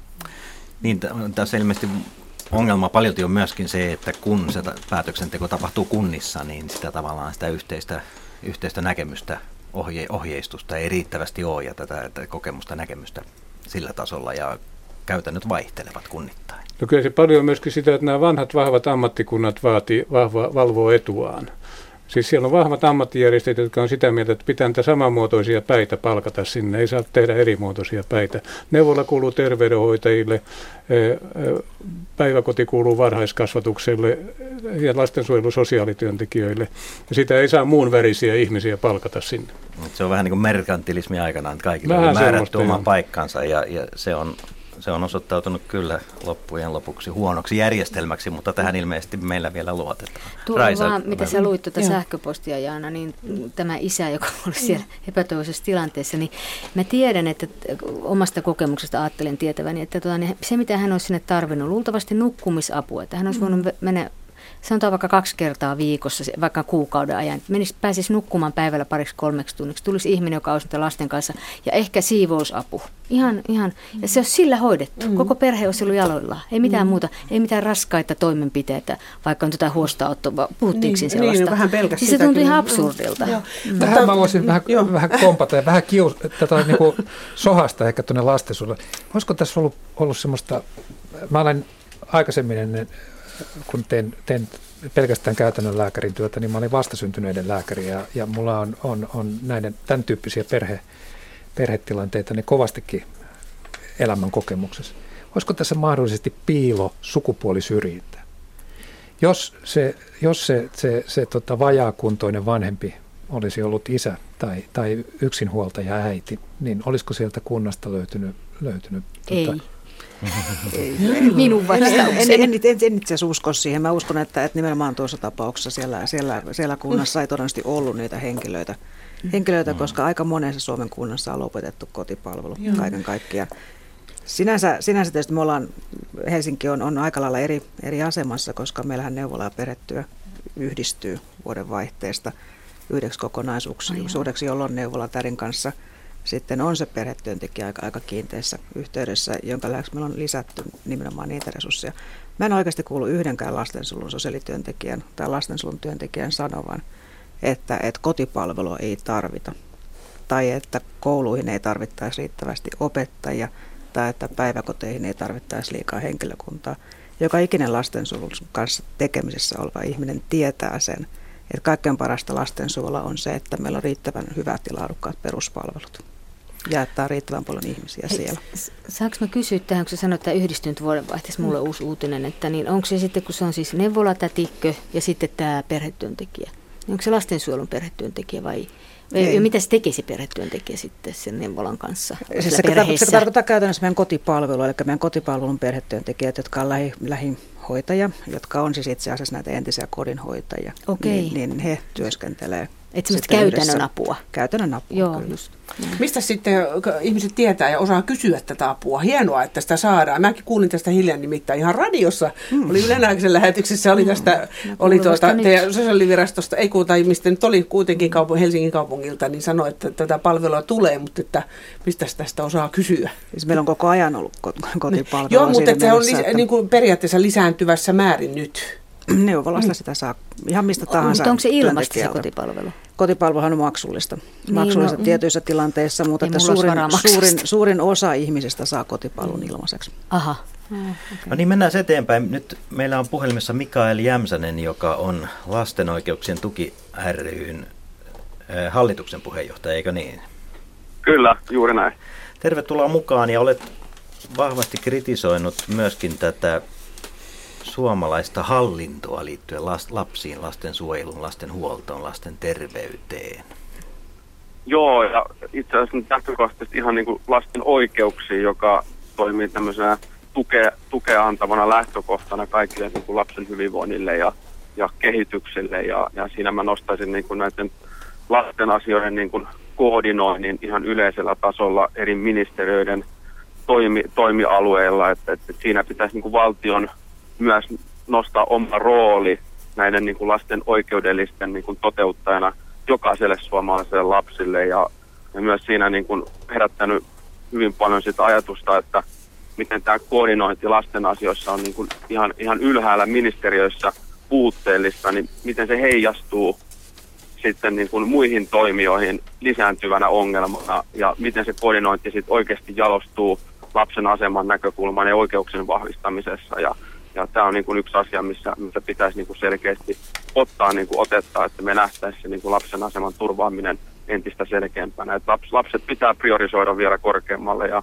tämä on yksi merkittävä puute, mitä Suomessa pitäisi niin kuin ehdottomasti saada niin kuin eteenpäin. Että lapsiministeri tai lapsiministeri, joka vastaa, jolla on juridista valtaa myös viedä asioita, jolle ne konkreettisesti myös sitten vastuutetaan. Eli hallintoa pitäisi tältä osin uudistaa, lapsen arvostusta. Niin, ja sitä ihan sitä, niin kuin, että miten me halutaan niin kuin valtion rooli nostattaa yleensä lapsen oikeuksien niin kuin tiedon ymmärtämisenä, että nyt lähdetään ihan siitä, että lasten oikeudet tunnetaan Suomessa yleisesti heikosti niin lasten parissa työskentelevien ammattilaisten kuin lasten vanhempienkin toimesta, josta lapsen oikeuksien komiteakin on antanut huomautuksia niin kuin hyvin paljon, ja tämä heijastuu sitten koko siihen lapsen aseman niin kuin merkitykseen ja vahvistamiseen myös palveluiden ja myös resurssien osalta, ja mä ymmärrän niin kuin viranomaisten ja muiden näkemystä myös siinä mielessä, että meidän pitäisi antaa tukea niin kuin kokonaisvaltaisesti kaikilla eri tahoilla, mutta jos se koordinointi on siellä ylhäällä myös puutteellista, niin miten se heijastuu sitten niin kaikkiin alempiin muihin toimijoihin, niin järjestöihin ja viranomaisiin ja kaikkiin muihin alan ammattilaisiin. Lasten oikeuksien tuki ry, mikä on pääasiallinen toimintamuoto? Miten haluatte lasten oikeuksia edistää Suomessa? No kyllä me vaikutetaan, ollaan myös oikeusministeriössä tällä hetkellä valmistamassa tätä isyyslakia, jossa sitten seurantaryhmässä olen itse mukana sitä niin kuin keskustelemassa, tuomassa tätä lapsen oikeuksien näkökulmaa vahvasti esille. Ja kyllä niin kuin meillä on myös näkemys siitä, että Suomeen pitäisi luoda niin kuin tehokas järjestelmä niin kuin lapsen oikeuksien koordinoimiseksi kaikkien toimielinten ja laitosten välillä, jotta niin kun se tukisi semmoista yhtenäistä lasten ja nuorten ja perheiden palveluiden kehittämistä ja sitä kautta myös lasten oikeuksia, että kyllä se niin kun työkalu ja se ymmärtäminen ja viesti ja sisältö, mitä me halutaan niin kun viedä ihmisten arkeen elämään, niin se vahvistaa sitä koko lapsen aseman niin kun näkökulmaa ja sitä kautta se niin kun jalostaminen sinne lähemmäs ihmisiä, vanhempia, ammattilaisia, niin se tukee sitä kokonaisuutta, että esimerkiksi mistä lapsen etu muodostuu, niin se muodostuu koko lapsen oikeuksien sopimuksen kokonaisuudesta. Eli näkökulmia on useita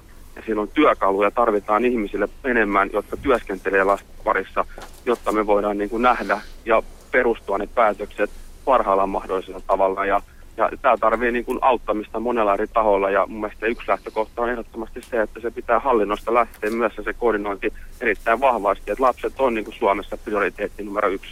Ja siihen pitää niin kuin satsata tulevasta. Tätä mieltä myös lapsen valtuutettukin on ehdottanut hyvin paljon sitä, että tämä ministeriö ja lapsiministeri pitäisi niin kuin luoda Suomeen, jolla koordinoidaan näitä lapsen asian kehityksiä entistä tehokkaammin. Ja tämä on niin kuin yksi malli, mitä pitäisi ehdottomasti niin kuin viedä eteenpäin. Entäs etkö pelkää sitä, että on ministereitä ja kohta liikaakin ja hallintoa liikaa, että tarkoittaisiko tämä vaan niin kuin yhtä ministeriötä tai yhtä ministeriä niin, tai yhtä organisaatiota niin lisää?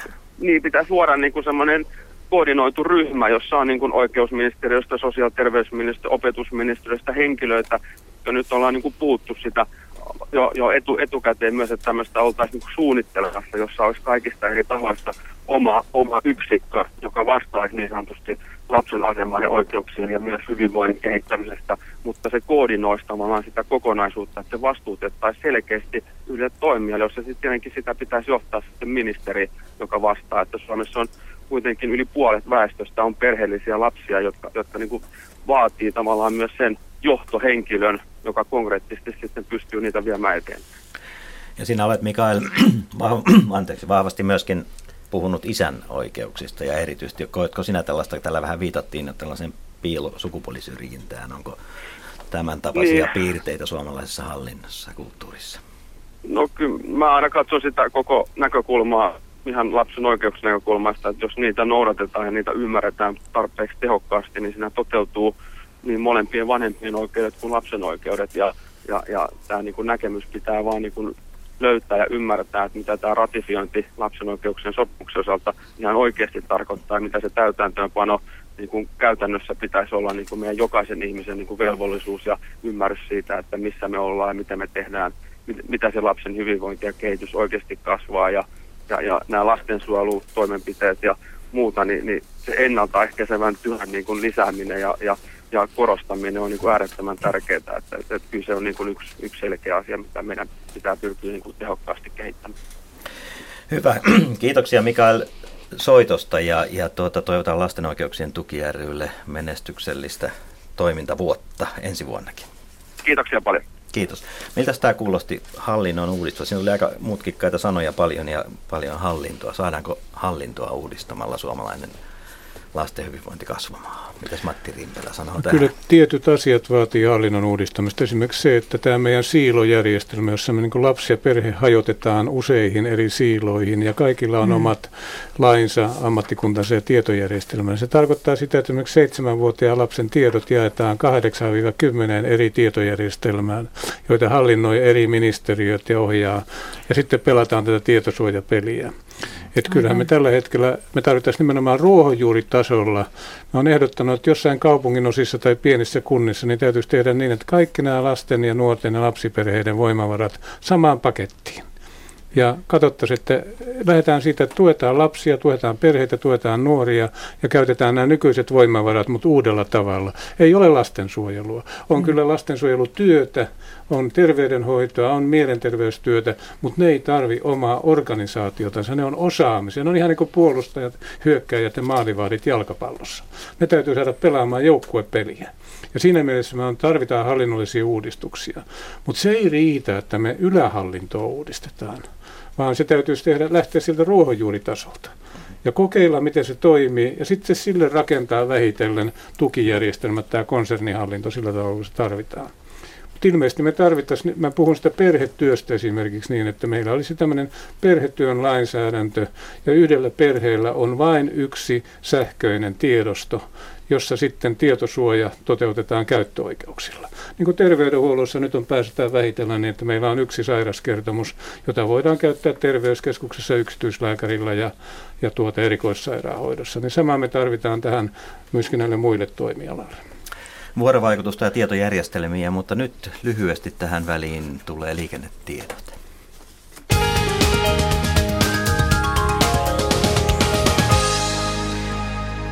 Liikennetiedote koskee Nastolaa, siellä tietä 3136, siellä on öljyä tiellä. Kyseessä on tie numero siis 3136 välillä Uusikylä Vuolenkoski.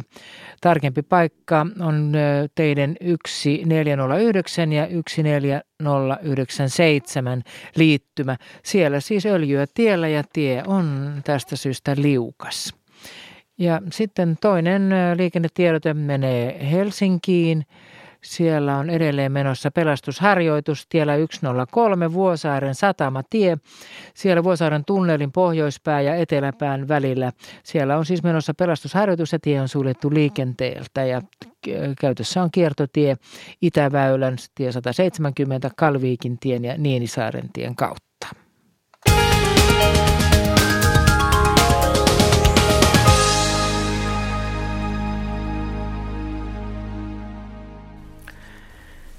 Näin ohjailtiin autoilijoita ja muita tienkäyttäjiä oikeisiin suuntiin. Nyt me puhumme lasten hyvinvoinnista ja oikeista suunnista siellä päin. Meillä on seuraava soittaja lähetyksessä Mummu Nurmijärveltä. Tervetuloa mukaan tähän suoraan lähetykseen. Kiitos. Millaisin ajatuksin päätit soittaa? No kun tässä on jo vanha ihminen, kohtikelle 70 niin on elämänsä aikana ollut töissä sosiaalitoimessakin ja kunnallisessa töissä jossakin, niin tässä vaan nyt olen Nurmijärvellä ihmetellyt sitä, kun ja sitten tein jonkun verran auta noita vanhuksia ja lapsiperheitäkin lasten suhteen ja vallankin syrjäytyneitä, niin tuommoisen vapaaehtoisten puitteissa, niin olen ihmetellyt, kun tätä byrokratiaa on niin kauheasti tämä Nurmijärvelläkin, että kyllähän tämä kuka vaan ehtii kuolemaan, vaikka haluisikin apua, ja soittaisi akuuttia apua, kun ei pääse edes puhelimella, saatika kun ovekki on kiinni sosiaalitoimeen. Esimerkiksi täällä Nurmijärvellä mä ihmettelen semmoista asiaa, että 12 pannaan ovet kiinni sosiaalitoimistoon, niin silloin sinne ei pääse kukaan enää luukulle tuomaan papereitaan tai kysymään mitään, eikä siellä myöskään vastata puhelimeen, kun silloin aina, jos sitten sattuu. Nyt siellä on semmoinen tilanne, mitä minä aikana olen ymmärtänyt, että jos infos on joku ihminen, joka vastaa puhelimeen ja laittaa papereita eteenpäin, ottaa vastaan niitä ja laittaa ne tiettyyn järjestykseen, niin hänelle ei anneta sitä työrauhaa, vaan hänellekin pannaan niitä valmisteluja ja kaikkia töitä, että jos sinne soittaa, niin ihminen valittaa, että hänellä on niin kauheasti kaikki, kun hän tässä valmistelee yhtä aikaa, hän ottaa asiakkaat vastaan, hän tässä vastaa puhelimia, monta linjaa soi, niin milläs tämmöinen ihminen pystyy tehokkaasti tekemään? Että kyllä mä oon sitä mieltä, että jos me meinataan tämmöistä matalan kynnyksen toimintaa todellakin lisätä, niin kyllä mä tämmöisenä auttajana olen siinä mielessä ihmettelen tätä Nurmijärven touhua, koska kyllä se joutuisi olla se ovi vähän pitempään auki. Siinä joutuu moni ihminen vaikeuksiin, että kuinka sinne pääsee. Ei pääse puhelimella, eikä pääse ovestakaan sisään. Ja onko nämä niin pyhiä ihmisiä, nämä byrokraatit, ettei niitä sitten voi niin kuin puhutella, kun tiettynä aikana tunnin verran voi olla joku puhelintunti, jolloin pitää, jos siellä on paljon jonoa, niin kuin tietysti on, kun ovet on aina kiinni niin pitkään. Joo, iltapäivä, heillä on sitten aikaa muuhun. Varmaan tekevät niitä paperitöitä, mutta mun mielestä se pitäisi luoda niin se organisaatio, että ovet on auki ja infossa on ihminen, joka ottaa kaikkea vastaan, neuvoo ihmisiä, ottaa puheluita vastaan, he välittää. Ja valmistelijat on erikseen, ne tekee tärkeää työtä, esimerkiksi just nämä edunvalvojat ja kaikki tämmöiset siellä, ja niin kuin lapsenkin sanotaan valvojat, mutta kentälle sitten myöskin sillä tavalla järjestää sitä sosiaalityöntekijöiden aikaa, että siellä on niin kuin jatkuvaa kentällä kulkemista. Liian vähän näkee sosiaalityöntekijöitä kentällä, että siellä on vaan kaikki tehdään niin kuin tietokoneella pöydän takana. Ja sitten kun sanotaan, niin kuin täällä muutenkin numeroilla on siltä tapaa, että joka ikiseen instanssiin kun soittaa, niin jokaiselle on omat henkilökohtaiset numerot. On vaikea väliin sitten äkkisesti saadakaan sitä numeroa, mihin soittaa. Kunnanvaihde tekee sitten pientä työtä, yrittää saada yhteyksiä sinne tänne, mutta sekin on huonoa. Että mä en tiedä, miten ihmeessä tämä puhelinjärjestelmäkin heillä aikanaan järjestettiin. Että se on kyllä vaan niin kuin heikentänyt hommaa, koska jokaiselle virkailijalle, kun on oma puhelinnumeronsa, niin sitä on niin kuin vähän vaikea saada kiinni, kun aina tiedä, että no mikähän sen ihmisen numero on. Se pitäisi mennä tietokoneelta kunnan sivulta vaikka katsomaan, eihän kaikilla ihmisillä ole, ei köyhillä, syrjäytyneillä, ei vanhukset, ei osaa, vaikka niillä olisikin tietokone, mutta eihän niillä edes ole kaikilla. Niin sitä jää niin kuin ulos, että jos ei ole tätä kolmannen sektorin auttajakuntaa, niin kuin, esimerkiksi seurakunnan diakoniatyö tai joku muu, niin näitähän on paljon. Punaisella ristillä on tätä vapaaehtoistoimintaa ja muuta. Jos ei niitä olisi tuolla kentällä, niin mulla on ihan siis omakohtainen kokemus, että monen ihmisen olisi käynyt todella huonosti. Että ja mä en yhtään nimettele ja säälin tätä Klaukkalankin tapausta, että mun mielestä ei saa olla sillä tavalla, kun tuntuu, että täällä on, että poliisi soittaa sosiaalityöntekijöille, että tulkaas mukaan, vaan pitäisi olla niin, että se sosiaalitoimi vastaa ensin ja se pyytää, kun se on käynyt paikan päällä, että sinne poliisiapua tarvitaan. No niin, kiitoksia. Minun mielestä tämä järjestys pitäisi olla. Joo, ymmärrän hyvin ja niin, hienoa vapaaehtoistyötä. Vanhaa Neuvostoliiton aikaista organisaatio on meillä Suomessa kauhean monessa portaassa. Niin. Sitä pitäisi vaan tehokkaasti purkaa ja niitä tekeviä käsiä enemmän ja jalkoja, jotka liikkuu. Aivan. Se on minun viestini. Hyvä, kiitoksia soitosta ja Sanna Teiro, mitäs ajatuksia tämä herättää? Kyllähän tässä puhuttiin nyt juuri siitä matalan kynnyksen ongelmasta ja että sieltä kohden puuttuu palvelua. Se on ihan totta. Matalan kynnyksen paikkojen perusidea pitäisi olla se, että ne on mahdollisimman pitkään auki. Siellä ihmiset tavataan ja keskustellaan ja keneltä tahansa pystytään tulemaan pyytämään neuvoa ja vaan olemaan. Ja niitä tarvitaan ihan ehdottomasti lisää. Niin, ja tuore otsikko kertoo myöskin lokakuun alkupuolelta Helsinki rikkoo lastensuojelun lakisääteisiä määräaikoja.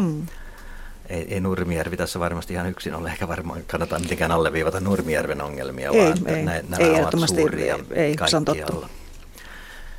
Helsinkihän rikkoo nimenomaan sitä samaa asiaa, mikä moni muukin kunta, eli näitä lastensuojeluilmoitusten käsittelyaikoja, samoin kuin lastensuojelutarpeen selvitykseen käytettävää aikaa, missä Helsinkihän ei ole ainoa kunta, jossa näiden määräaikojen noudattaminen on uupunut. Ja Matti Rimpelä kommentti. No, kyllä tämä lastensuojeluilmoitus on kyllä sellainen asia, että pitäisi ottaa tarkasti uuteen harkintaan. Mä oon tullut siihen tulokseen, että lastensuojeluilmoitus pitäisi lailla kieltää, koska se nimenomaan suosii tämmöistä poislähettämisen kulttuuria. Kyllä. Siis enpä puutu tähän asiaan, mun ei tarvitse tehdä muuta kuin tehdä ilmoitus, niin silloin mun omatuntoni on pelastettu. Ja minusta se ei näyttänyt, se näyttää toimivan väärin. Siinä oli hyvä tarkoitus, mutta se näyttää toimivan väärin. Eli myöskin perheitä pakotetaan tekemään lastensuojeluilmoitus, jotta ne sais palveluja. Siitä on tullut tämmöinen palvelujen pääsylippu ja minusta se koko sen järjestelmä on nyt menossa aika pahasti nurinkurin. Eli kielletään se lailla. Niillä onko se lastensuojeluilmoitus, sehän ikään kuin johtaa tietynlaiseen kyttäykseen myöskin, että näitä ilmoituksia tehdään. Tuleeko sitä niin kuin vääränlaista? Mä oon äsken keskusteltu sellaisen perheen kanssa, jossa on tämmöinen vaikeasti, voisi sanoa monella tavalla sairas adoptiolapsi, niin siinä on ratkaisuksi nimenomaan 4-5 kertaa ehdotettu. Se on hyvätuloinen, hyväosainen perhe, mutta he tarvitsisivat tukea, niin te saatte, kun tehdään lastensuojeluilmoitus, ja on tehty myöskin lastensuojeluilmoitusta, ja viime kädessä niin kuin ainoa tapa saada asianmukaista hoitoa oli se, että tämä perhe suostui huostaanottoon. Eli tämä 13-vuotias poika jouduttiin ottamaan huostaan, jotta hän voisi saada asianmukaista hoitoa yksityisessä hoitolaitoksessa. Niin tämä kertoo siitä, että tässä ilmoitusjärjestelmässä ja menettelyssä on todella pahasti perattavaa. Se itse asiassa kerro ilmoitusjärjestelmän ongelmasta, vaan siitä yleisestä hoitojärjestelmän ongelmasta, että täytyyhän olla jotain täysin väärin, jos ainoastaan lastensuojelulla on varaa maksaa lapsen hoidosta. Mutta saako hän siellä laitoksessa sitten sitä hoitoa kuitenkaan? Hän ei myöskään saa sielläkään sitä hoitoa, niin. Mutta tilanne on jossakin määrin parempi. Mutta juuri tämä, että päästäkseen, siis tämä erikoissairaanhoito, jos lapsella on vaikea diabetes, niin se putki toimii sillain hyvin, että sä pääset tarvittaessa, taikka lasten joku leukemia tai muu, sinä pääset vaikka hyksiin saakka hoidettavaksi. Mutta jos sulla on toisenlainen ongelma, se esiintyy niin kuin käyttäytymisessä tai muissa tämän tyyppinen, niin silloin sieltä alkaa tulla tämmöinen hurja byrokratia vastaan, ja tarvitaan kaikenlaisia maksusitoumuksia, lastensuojeluilmoituksia, ja viime kädessä se hoitopaikka ei ole laadultaan HUSin lastenklinikka, vaan se on jotain kummallista, joku yksityinen laitos jossakin Raaseporin ulkopuolella. Niin. Ja sitten siinä helposti käy niin, että kun on tämä huolenvyöhyke, että siis pelkkä, niin kuin laki sanoi, että jo huoli, epäily, sellainen mututuntuma voi tehdä se, että tehdään lastensuojeluilmoitus, että jos lapsi vaikka nyt hississä riisunut jo vaatteitaan, niin siitä kun sitten lastensuojelussa kuullaan, niin se oikein vääristyy, mitä mä oon nähnyt näitä asiakirjoja, niin katsotaan, että lapselle ei ole rajoja. No, lapsi on aisti, yliherkkä, hänellä on syndrooma eli sensorisen integraatiohäiriö, ja hänen on pakko saada esimerkiksi päällysvaatteet äkkiä pois. Se tulkitaan niin, että lapselle on rajoja, se riisuu jo hississä. Tämä on vain yksi esimerkki. Ja sitten siitä tulee tosiaan näitä perusteettomia huostaanottoja. Mä oon näistä kuullut, ja tämä on niinku ihan kamalaa. Että siis ei tämä, joka tämän Loitan huolijutun, oliko se Angel, niin hänhän on hyvin pahoillaan tästä, että tämä on mennyt tähän. No niin, otetaan tähän yksi tekstiviesti, ja sitten meillä on myöskin seuraava soittaja. Olen vaikeasti kehitysvammaisen ja pitkäaikaissairaan lapsen äiti, ja kun en ole alistunut virkamiesten valtaan ja tahtoon, niin he ovat uhanneet lapsen huostaanotolla sekä lastensuojeluilmoituksen tekemisellä. Kysynkin, että onko tämä käytäntö nykyaikaa valveutuneiden ja valistuneiden vanhempien suun sulkemiseen? Niin. No niin, ja Anni Leikonniemi on puhelimessa. Tervetuloa lähetykseen. Kiitoksia ja hyvää iltaa Turusta. Hyvää iltaa, ja sinulla on myöskin tästä huostaanottoasiasta melko karuja kokemuksia. Karuja kokemuksia, joo. Mä Rimpelän sanoin, tämän voisin aloittaa sillä, että muurahaiset ahertaa, mutta keko ei kasva. Et olen kuunnellut tätä ohjelmaa, ja toinen on tämä tärkeä, että valtio on niin heikko, ettei se valtio toimi, eli valvonta ei toimi. Mä haluaisin teille semmoisen kysymyksen tehdä, kun täällä tuli puheeksi myös tämä epäpätevyys. Tämä VS-johtaja siellä otti itsekin puheeksi, että sosiaalityöntekijät ovat useasti epäpäteviä. Et mitä oletetaan tapahtuvan lapselle tai nuorelle, perheelle, lähipiirille tai koko yhteiskunnan rahavaroille, kun tämä valvonta lastensuojeluviranomaisten tavoista toimia ja noudattaa näitä omia työvälineitä, eli lastensuojelulakia, ja kun se ei toimi. Eli mä väitän ja perustan tietoni näihin tutustumiin asiakirjoihin, että mä olen noin 3 vuotta toiminut vertaistukihenkilönä koko maata kattavassa yhdistyksessä. Ja niistä todellakin paljastuu, että esimerkiksi lain vaatimia asiakassuunnitelmia, niin niitä ei tehdä tai ei ainakaan tehdä lainmukaisesti. Sitten esimerkiksi huostaanoton kuulemistilaisuudet, niin ne on tämmöisiä noin puolen tunnin mittaisia keskustelutilaisuuksia. Laki sanoo aivan jotain muuta. Sitten väitetään, että on paljon annettu avohuollon tukitoimia kotiin, ja perhe on saattanut saada sinne todellakin tämän perhetyöntekijän, joka saattaa siellä keskustella perheen kanssa, mutta ei mitään sellaista konkreettista apua, mitä täällä nyt todellakin maa kaipaa, eli vanha kodinhoitaja kotiin. Ja yksi karmivimmista asioista on se, että kun näitä lapsia nyt siirretään joko sijoituskoteihin tai sitten sijoituslaitoksiin ja jätetään tekemättä läheiskartoitus, joka myöskin on lain mukaan tehtävä. Me todellakin puhutaan paljon siitä, että rahat menee, tai kansa puhuu siitä, että miten voi näitä laitoksia voida pyörittää, mutta sitten avohuoltoa ei voida kotiin antaa. Et näihin kun alkaisi saamaan vastauksia, niin mä olisin erittäin tyytyväinen. Eli huostaanottotilanteissa katsot, että, ja olet kokenut myöskin tässä vertaistukityössä, että lakia ei sellaisena noudateta, kun se on tarkoitettu. Ja kyllä, eli mä itse olen puhunut perheiden kanssa, lukenut heidän asiakirjojaan, niin he sanoivat, että nämä asiakirjat on tehty oletusten mukaan aika pitkälle. Et meistä tehdään sellaisia paperiperheitä. Et mä voin omakohtaisesti sanoa kokemuksen siitä, että mitä on, kun loppujen lopuksi paljastuu, että onkin tämmöinen paperiperhe.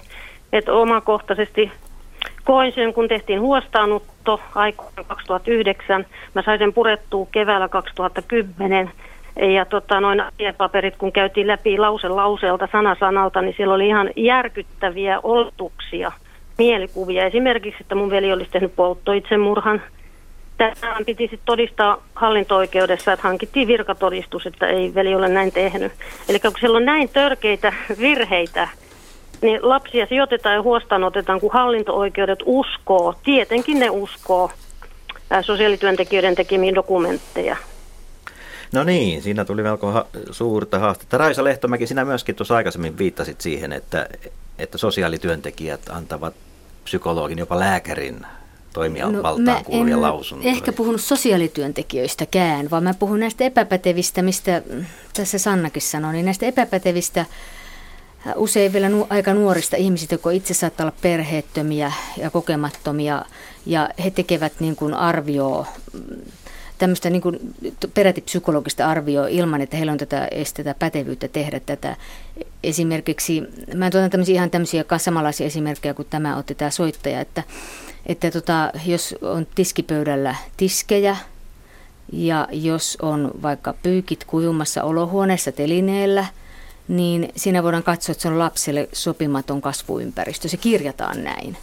Ihan oikeasti. Mä oon nähnyt näitä itse. Miksi varten? Joo, en tiedä miksi, mutta tämä johtuu nimenomaan siitä, että kun ei ole päteviä, että siis sosiaalityöntekijä hyväksyy sitten huolet, sehän hän allekirjoittaa, mutta hän allekirjoittaa niiden lausuntojen perusteella, mitä nämä arvioitsijat, jotka kotona käy nämä perhetyön arvioitsijat, siis eihän mun mielestä lastensuojelussa ole edes perhetyötä, vaan se on perheiden arviointityötä tänä päivänä, aivan niin kuin mun mielestä Sannakin sen ymmärtää, että se on näin, ja usein ne perheet ei edes tiedä, että heitä arvioidaan. Tapasin juuri tässä hiljattain yhden ihmisen, joka sanoi, että 5 vuotta on käynyt heillä tämmöinen, hänelle vasta nyt selvisi vammaispalvelussa.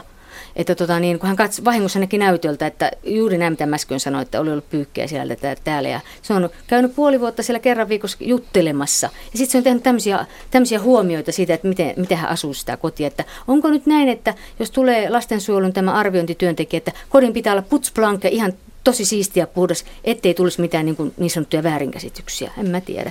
Niin, eli tässä on vähän nyt sitten... Mutta se valvonnan puute tekee mun mielestä tämän, että sattuu tämmöisiä ylilyöntejä. Eli ikään kuin tosiaan paperiperheitä tai paperiominaisuuksia perheille määritellään. Milläs tavoin, Sanna, nyt omaa ammattikuntaasi puolustaisit tässä kohden? Itse asiassa en välttämättä usko, että omaa ammattikuntaa täytyy tässä puolustaa, että lastensuojelulain noudattaminen on jokaisen sosiaalityöntekijän tehtävä, ja jos ei sitä noudateta ja sillä tavalla toimitaan, että miten laki ei vaadi tai ei edellytä, tai tulkitaan väärin lakia, tai kunnat sanelee ehkä erilaisia ehtoja, millä tavalla lakia pitää sosiaalityöntekijän tulkita, niin silloin ehkä syntyy tällaisia lopputuloksia. Mäkin mulle sanoi yksi äiti näin, että hän ajatteli sitä, että kun hän sai jostain kautta kuulla, että jossakin laitoksessa oli sitten tyhjiä paikkoja sijoituspaikassa, niin, että sitten yhtäkkiä siellä olikin taas hirveästi lapsia, että soitetaanko sitten sosiaalihuoltoa, että nyt meillä puuttuu täältä lapsia, että lähettäkää tänne lapsia. En mä tiedä, mutta tämä tuntuu kauhean villiltä. Siis lasten sijoitus on varmasti oikeasti kunnalle äärimmäisen kallis toimenpide, että mä luulen, että suurimmat osat kunnat todennäköisesti pyrkii vähentämään sijoituksia, vähentämään huostaanottoja, eikä missään nimessä lisäämään niitä. Tällä hetkellä se ei ole niin, mutta toivottavasti näin on tulevaisuudessa. Tähän oli myöskin Jari Petäjällä kommenttia. Joo, mä täältä vähän sivusta, kun ollaan lasten hyvinvointi-illassa, että kovasti keskittynyt huostaanoton epäilemiseen siihen, että olisi jotain tavatonta yhteiskunnassa menossa näissä huostaanottoasioissa. Mä en yhtään kyseenalaista sitä, mitä nämä soittajat tässä esimerkkeinä tuovat, mutta se ei ole oleellista. Tässä on, me ollaan kuultu nyt kuinka paljon niin kun lailla määrätään sitä, että minkälaisia palveluja pitää olla. Ja ketkä ne on, jotka ei noudata niitä lakeja? Ne on nämä kunnat, joilla ei ole resursseja riittävästi. Eli ikään kuin lainsäädännöllä on ostettu hyvää omatuntoa siitä, että palvelujärjestelmä on kunnossa, kun sille on määritelty erilaisia vasteaikoja ja muita. Ja sitten on samalla lainsäädännöllä on tehty, kun täällä peräänkuulutetaan, Raisa peräänkuuluttaa valvontaa. Samalla lainsäädännöllä on tehty erittäin vaikeaksi perätä oikeuksia. Ja kyllä tämä on iso ongelma. Jos me halutaan niin, että me lain kautta määrätään kaiken maailman palvelujen sisällöstä näin tarkasti, niin meidän pitäisi antaa sitten kyllä kansalaisille oikeus perätä lainmukaisia oikeuksiaan paremmin. Se on totta. Mutta sitten mitä tulee tähän huostaanottoon, niin totta kai huostaanotto on aina äärimmäinen puuttuminen perheen asioihin. Miten me voidaan olettaa, että joku perhe olisi tyytyväinen noin pääsääntöisesti siihen, että lapsi otetaan huostaan? Sitten mä sanon, yksi asia, mihin puutuin aikaisemmin, niin oli se, että tämä kiire on aivan olennainen. Ei me voida jättää lasta epäinhimillisiin olosuhteisiin odottamaan sitä, että kaikki mahdolliset kommervenkit, joihin saattaa mennä vuosia aikaa, ikään kuin on saatu suostuteltua kaikki osapuolet siihen pöytään, että kyllä nyt on lapsen etu ottaa hänet huostaan. Tämä on totta kai, tämä on puuttumista, tämä on pakkovaltaa, tämä on viranomaisvaltaa, mutta meidän täytyy luottaa siihen, että se tehdään hyvässä tarkoituksessa ja ammattitaidolla ja turvata ne resurssit, että lastensuojelu voi tätä arvokasta työtä tehdä. Jari, saanko mä täsmentää? Mä en tarkoittanut nyt näitä. Siis 90% lastensuojelusta on tietenkin hyvää, koska on alkoholistiperheitä, on elämänhallitsemattomuutta, on peliriippuvuutta, on väkivaltaa. Mä en tarkoittanut ollenkaan näitä. Tämä mun kommentti nousee niin kuin esimerkiksi tältä erityislasten perheestä, että ruvetaan tarjoamaan huostaanottoa erityislasten perheille. Mä näen tämän oman erityisyyteni kautta tämän. Juuri silloin, tässä on nyt kysymys just siitä, ja voihan erityislasten perheessäkin olla alkoholismia, mutta mä en puhu siitäkään, vaan ihan tavallisista ja erityislasten perheistä, jossa tulee yhtäkkiä tämmöinen kauhea tilanne. Lain turvaamat palvelut, joista puhut, eivät toteudu ilman. Tämä on todella paha ongelma. Niin, aivan. Ja meillä on Anni Leikonniemikin vielä puhelimessa. Mitäs tämä kiivaaksikin käyvä keskustelu sieltä Turusta päin kuunneltuna kuulostaa? No Turusta päin kuulostaa sille, että keskustelu on nyt alkanut ja tämä pitäisi viedä ihan koko valtakuntaan tämä sama keskustelu. Että mistä se johtuu, että tästä ei niinku oikeasti oteta kantaa? Et kun me jotkut vanhemmat puhutaan, että on tämmöisiä perusteettomia huostaanottoja. Miksi me puhuttaisiin niistä? Miksi me tai mä lähinnä sanon omalta puoleltani, että mä en todellakaan tule ikinä hyväksymään sitä, että minun on lyöty se leima, että mun lapsi on huostaanotettu. Et vaikkakin se oli 8 kuukauden jälkeen, että se purettiin perusteettomana. Mutta kun alun perin oli tilanne se, että mä en edes päässyt neuvotteluyhteyteen tämän viranomaistahon kanssa, jonka pitäisi auttaa ja neuvoa. Että eihän perhe pysty millään lailla tätä koneistoa vastaan taistelemaan, ole se pääsee edes puhelinyhteyteen tai ei saa neuvotteluyhteyttä tähän tahoon. Että sitten kun vasta hallinto-oikeuden käsittelyssä alkoi niinku selviä, että mikä tämä koko paketti on, että siellä vaan puhuttiin, että lapsen etu vaatii tai huoli lapsesta. Ja kun heillä ei silloin edes ollut osoittaa, että mikä huoli heillä on ollut lapsesta. Ei oikein et hyvältä kuulosta. Matti Rimpelä haluaa kommentoida tähän. Niin, minusta se pohjimmainen kysymys on se, että meillä Suomessa niin näistä kuntien palveluista puuttuu laadunhallintamekanismi. Tällainen selkeä läpinäkyvyys ja tilivelvollisuus ja jatkuva laadunhallinta. Se toimii kohtuullisen hyvin terveydenhuollossa, jossa meillä on niin selkeämmät pelisäännöt, mutta heti kun mennään tänne koulupuolelle, sivistyspuolelle ja lastensuojeluun, sosiaalipuolelle, niin meillä ei ole mitään selkeää laadunhallinnan mekanismia. Totta. Ja osa tästä on sitten se, että myöskin työntekijöiden pätevyyttä ei valvota sillä tavalla, että meillä voi olla osaamattomia työntekijöitä. Et jos me todella jotakin haluttaisiin tehdä, niin me tarvittaisiin selkeä kansallinen laadunhallintamenettely, sellainen läpinäkyvyys, että aina tulee virheitä ja ongelmia, niitä sattuu erikoissa erikoissairaanhoidossa, lastensuojelussa muualla, mutta ne tulisi näkyviin, ne otettaisiin hallintaan. Meillä on loistavaa työtä tällä hetkellä erikoissairaanhoidossa tehdään sillä tavalla, että tämmöiset väistämättömät virheet tehdään näkyviksi ja joka kerta niistä opitaan. Niin ihan sama pitäisi saada myöskin näille muille sektoreille. Ja mitäs Ani, vieläkö jatketaan? No mä voin tähän äskeiseen lisätä, että mun mielestä olisi todella upeaa, että jos Suomessa olisi tämmöinen esimerkiksi huostapassi. Tarkoitan sitä, että ihan samanlainen kuin meillä on tämä anniskelupassi tai hygieniapassi, niin näille työntekijöille, jotka tätä lastensuojelutyötä tekee, kun he tekee aivan järjettömän rankkoja päätöksiä. Eli huostapassi, että heidän tarvitsisi vähän väliä tätä lastensuojelulakia päivittää omassa työympäristössään ja se, että se sisäistäytyisi, että mitä sillä tarkoitetaan sillä lapsen edulla. Et koska todellakin on paljon perheitä, joilla on nämä menettelysäädökset niin jätetty heidän kohdalla tekemättä. Ja silti nämä lapset saattavat tänä päivänä olla jossain sijoituslaitoksessa tai sijaisperheissä, niin eihän se voi olla lapsen etu. Hyvä, kiitoksia soitosta. Kiitos. Ani, Sanna Teiro, joka olet siis Helsingin avohuollon VS-päällikkö. Käydään nyt läpi tuo ihan lyhyesti huostaanoton toimintaperiaatteet. Ihan yksin sitä ei varmasti kukaan mielijohteesta tee, vaan se on kuitenkin vakava prosessi, jossa sitä harkintaa on, hyvää tai huonoa harkintaa, mutta harkintaa kuitenkin pyritään sinne rakentamaan. Lastensuojelulla on mukaan 2 sosiaalityöntekijää tai sosiaalialan työntekijää, jossa toinen on sosiaalityöntekijä, tekee esityksen, jos perhe ja yli 12-vuotias lapsi sen hyväksyy, niin tai vanhemmat ja yli 12-vuotias lapsi hyväksyy huostaanoton, niin silloin viranhaltija tekee päätöksen. Jos joku näistä 3 vastustaa huostaanottoa, niin ne käsitellään Helsingin hallinto-oikeudessa ja se valitustie ikään kuin on hallinto-oikeustie.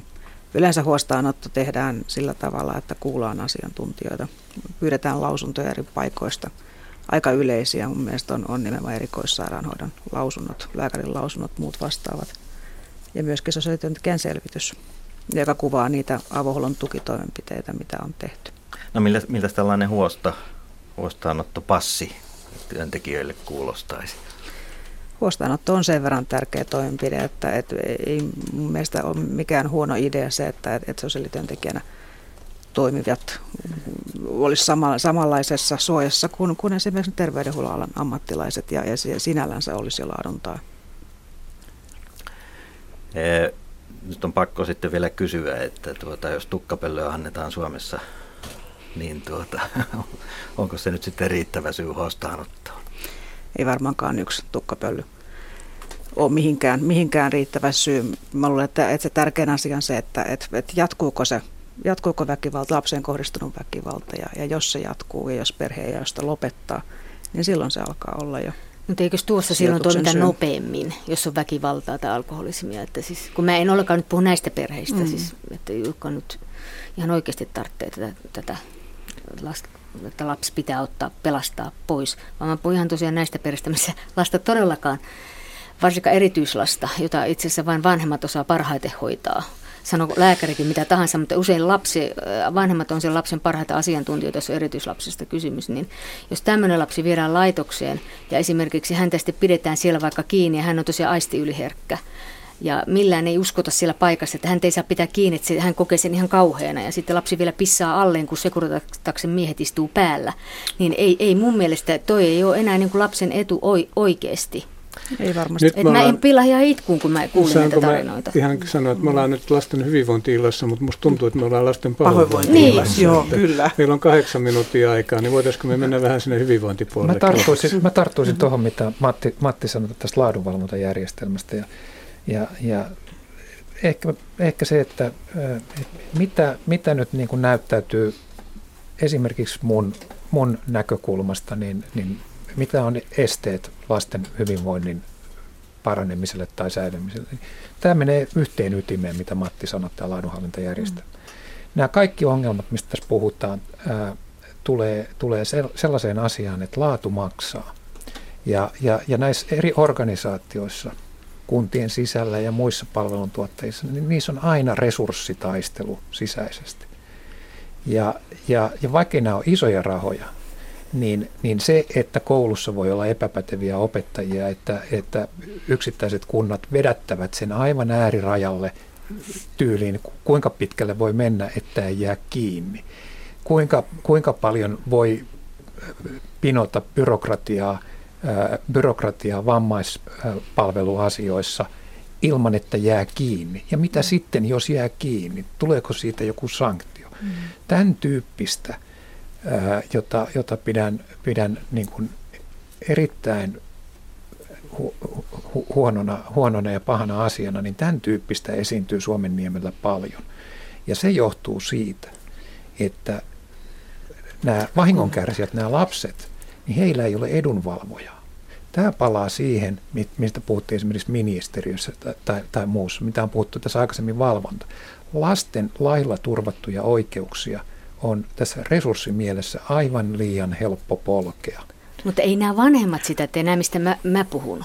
Ei, mä puhun eri asiasta tässä. Joo, mä puhun siitä, että mitä ovat nämä moninaiset pulmat siinä, missä meillä on periaatteessa hyvä palvelujärjestelmä, joka on rakennettu tavoittamaan jokainen lapsi Suomessa. Mistä syntyvät ne pulmat, että se ei, järjestelmä ei tavoita niitä?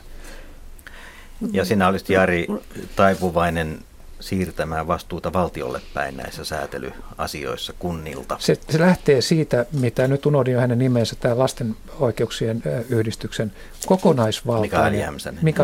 kokonaisvaltainen lapsen aseman, lapsen oikeuksien kokonaisvaltainen huomioon ottaminen ja sen nostaminen. Hän puhui ykkösprioriteetista. Ei tarvitse olla ykkösprioriteetti maailmassa, mutta erittäin tärkeä prioriteetti. Totta. Sä puhut, että laatu maksaa, niin mulla on ollut nyt vähän se käsitys tullut, että laaduttomuus maksaa. Että ei välttämättä nämä huostaanottopaikatkaan 600 € yhteiskunnalle yksi vuorokausi maksaa, ja kumminkaan siellä ihmisiä ei saa terapiaa. Sillähän voi olla ihan pelkkä säilöntöpaikka. Että siis, tämähän on itse asiassa miljardibisnes Suomessa tämä lastensuojelu tällä hetkellä, kun otetaan valtion kertoimet mukaan, valtion huostaanottokerroin mukaan. Että siis voi kun se laatu maksaisi, mutta kun siellä maksaa ihan joku muukin ihan hirveästi. Se vaan oikeastaan kertoo juuri sen, mistä puhuttiin, että yksinkertaisesti siihen lapsen kanssa lähellä työskentelevään silloin, kun lapsi asuu kotona, niin siihen ei aivan, ole jostain syystä kunnissa jaksata satsata. Kyllä. Mennään eteenpäin lähetyksessä. Matti Rimpelä kerroi tuossa, että Turun suunnalla on kokeilu, yliopistollinen projekti, joka tuo uutta näkemystä, kanadalainen projekti tuo uutta näkemystä siihen, miten tätä perheongelmaa, lapsen ongelmaa tulisi lähestyä. Lähdetäänpä sinne myönteiseen suuntaan tätä tietä kulkemaan. Tässä lastenpsykiatrian professori Andrei Suranderin vetämässä tutkimuksessa niin ydinkysymys on se, että kun lapsilla on käytöshäiriöitä, niin se ei ole lapsen pään sisällä se ongelma, vaan se on lapsen ja aikuisten vuorovaikutuksessa. Ja aikuisten pitää muuttua. Ja silloin se voi täsmentää tämmöisen kuin kasvatusosaamiseen. Suurin osa selviää kasvatuksesta ihan ok, mutta kasvatustaidot testataan silloin, kun tulee ongelmia. Ja jos niitä ongelmia tulee, niin meidän tämänhetkinen järjestelmä kohdistaa sen terapian lapseen. Ja tässä tutkimuksessa se on siis näihin vanhempiin ja nyt myöskin koulun aikuisiin ja mahdollisesti myöskin muihin. Eli sen lapsen kanssa vuorovaikutuksessa olevat aikuiset osaa toimia viisaammin. Tätä kutsutaan kasvatusosaamiseksi. Ja se iso pointti on se, että meillä tämä kasvatusosaaminen katsotaan tämmöiseksi henkilökohtaiseksi ominaisuudeksi. Eli kun joku rupeaa arvostelemaan mun kasvatusosaamista, niin mä oon heti vereslihalla. Se sanoo, että mulla on hörökorvatkin. Niistä miehet pystyy keskustelemaan golftaidosta tuntikaupalla. Ne käy proolla ja katsoo videoita ja muuta. Mutta mitään niin kasvatuksen suhteen ei samaa tehdä. Eli se on liian tavallaan henkilökohtainen asia. Niin mä nostaisin, että kasvatuksesta pitäisi tehdä avoin keskustelukohde. Kasvatusosaaminen pitäisi olla semmoista, että sitä voi avoimesti arvioida. Ja me osaamme antaa tukea ja osaamme ottaa vastaan tukea. Ja tämä kuuluu kaikille, ei vain vanhemmille, vaan valmentajille, musiikin opettajille. Kaikille aikuisille. Minun täytyy tuohon kommentoida sen verran erityislasten vanhempana, että jos mulla olisi joku oikein haasteellinen lapsi, jota pitää valvoa 7/24, niin mä varmaan sanoisin sulle, että tuu meille kotiin ja katso mitä se on, että mä en enää jaksa enempää edes ajatella, että mitä mun pitäisi tähän ottaa, kun lapsi on niin erityinen. Tämä on vain tämmöinen kommentti. Mennään vielä vähän tarkemmin, Matti, tuohon projektiin, miten tuo vanhemmuuden tukeminen käytännössä tapahtuu? Kuka sillä tekee, mitä tekee, miten paljon, minkälaisia kontakteja perheeseen, vanhempiin, kouluun otetaan? Kuka tahansa voi Googlesta löytää se Voimaperheet ja Turun yliopiston lastenpsykiatrian tutkimuskeskus. Ihan yksinkertainen ydin on se, että siinä on Kanadassa kehitetty tämmöinen kasvatustaitojen tukiohjelma, joka perustuu nettiopetuspakettiin ja puhelinkonsultaatioihin. Puhelinvalmentajat keskustelee puhelimessa vanhempien kanssa. Ja tämä on hyvin tämmöinen, voisi sanoa, kustannusvaikuttava, tehokas ohjelma, jossa ei tarvitse tulla vastaanotolle. Ja näyttää nyt alustavat kokemukset on ihan myönteisiä. Siinä on iso kansainvälinen tutkimusohjelma käynnissä. Tässä testataan, halutaan tehdä näkyviksi nämä vaikutukset. Mutta se idea, että me käytetään uutta teknologiaa ja meillä on niin vanhemmat kohteena. Ja jos tähän saadaan vielä perheille kotikäyntejä, perhetyöntekijöitä ja sitten kodinhoitoa, silloin kun on tämä erityistarve, niin meillä on tämä lähipalvelut turvattu. Kuinka iso otos tässä nyt on? No mä ymmärsin, että tällä hetkellä on 200 perhettä integroitu. Onko niille omat tietokoneet vai kustannetaanko nekin sitten kotiin, jos on köyhä perhe? No ei nyt mennä siihen yksityiskohtiin. Eihän tämä kaikkia ratkaise, mutta mä vaan sanon, että meillä on vähitellen tulemassa tämmöisiä tutkimukseen perustuvia työtapoja, jotka avaa uusia näkökulmia. Aina ei tarvitse mennä vastaanotolle koppiterapiaan. Aivan. Ei todella. Tässä yksi sähköpostiviesti neuvoloissa pitäisi kiinnittää huomioon myös lasten vanhempiin. Nyt osa vanhemmista ei osaa huolehtia omista ja lasten ruokailusta, ei myöskään nukkumaanmenosta, ulkoilusta eikä kasvatuksesta. Että tässä keitettiin palloa nyt sinne vanhemmille päin. Mutta onko näille, miten nämä vanhemmat tavoitetaan? Mitäs tähän sanoo? Niin, mitäs tähän sanoo Sanna Teiro? Miten näitä vaikeampia tapauksia tavoitetaan ja päästään vanhempia kohtaamaan? Nämä ilmeisesti käy neuvolassa. Siis neuvolassahan käy suurin osa pienten lasten perheistä ja pienet lapset. Ja päiväkoti-ikäiset lapsethan on ihan kohtuullisen hyvin tuen piirissä, että suurin osa näistä aikaisemmin mainituista huostaanotoistakin on itse asiassa yli 16-vuotiaiden tai yli 13-vuotiaiden nuorten osalta tehtyjä, jolloin ikään kuin ongelmat on jo liian pitkällä. No niin, kuuntelette lasten hyvinvointi-iltaa viimeisiä minuutteja. Viedään kaikilta vielä lyhyesti kommentti siihen, mitä erityisen arvokasta meillä täällä Suomessa on jotain sellaista, mitä meidän kannattaisi vain vahvistaa, tukea ja josta olisimme ylpeitä. Aloitan vaikkapa Jari Petäjä, Lastenklinikan johtava ylilääkäri. Kyllä mä tästä omalta alaltani, jonka jo alussa sanoin, että meidän lasten erikoissairaanhoito ja sairaanhoitojärjestelmä on erittäin tasa-arvoinen, kattava, saavuttava. Ja se on arvokas kansallisomaisuus, jota pitää vaalia ja kehittää.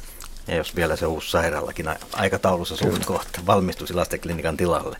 No mitäs Raisa Lehtomäki? Näillä kiireesti kattelen papereita, että mitä sä kysyitkään? Matti Rimpelä vastaa ja sitten saat vastata siihen perään. No, kyllähän meillä kuitenkin sellainen onnistumisen ilo pitäisi olla ensimmäisenä. Että meillä on kasvamassa aivan upea lasten ja nuorten sukupolvi. Enemmistö voi hyvin, suurin osa vanhemmista toimii viisaasti. Ja sitten meillä on kohtuullisen hyvä tukijärjestelmäkin, kun vaan uudistetaan se. Se, mitä mä erityisen nostaisin esiin, on isät. Isät tekee hirveän paljon näkymätöntä hyvää työtä perheissä ja lasten kasvattamiseksi, ja sitä ei nykyään riittävästi arvosteta. Ja monivammaisen lapsen äiti, arvon äiti, Raisa. No tietenkin mä sanon tosiaan erityislasten perheen. Joo, että siis se, että erityislasten perheet satsaa vanhemmuuteen, ja se on aivan ihailtavaa. Se on mieletön satsaus, jota he tekevät. Näin ja näihin tunnelmiin lopetamme lasten hyvinvointi-illan. Kiitoksia seurasta.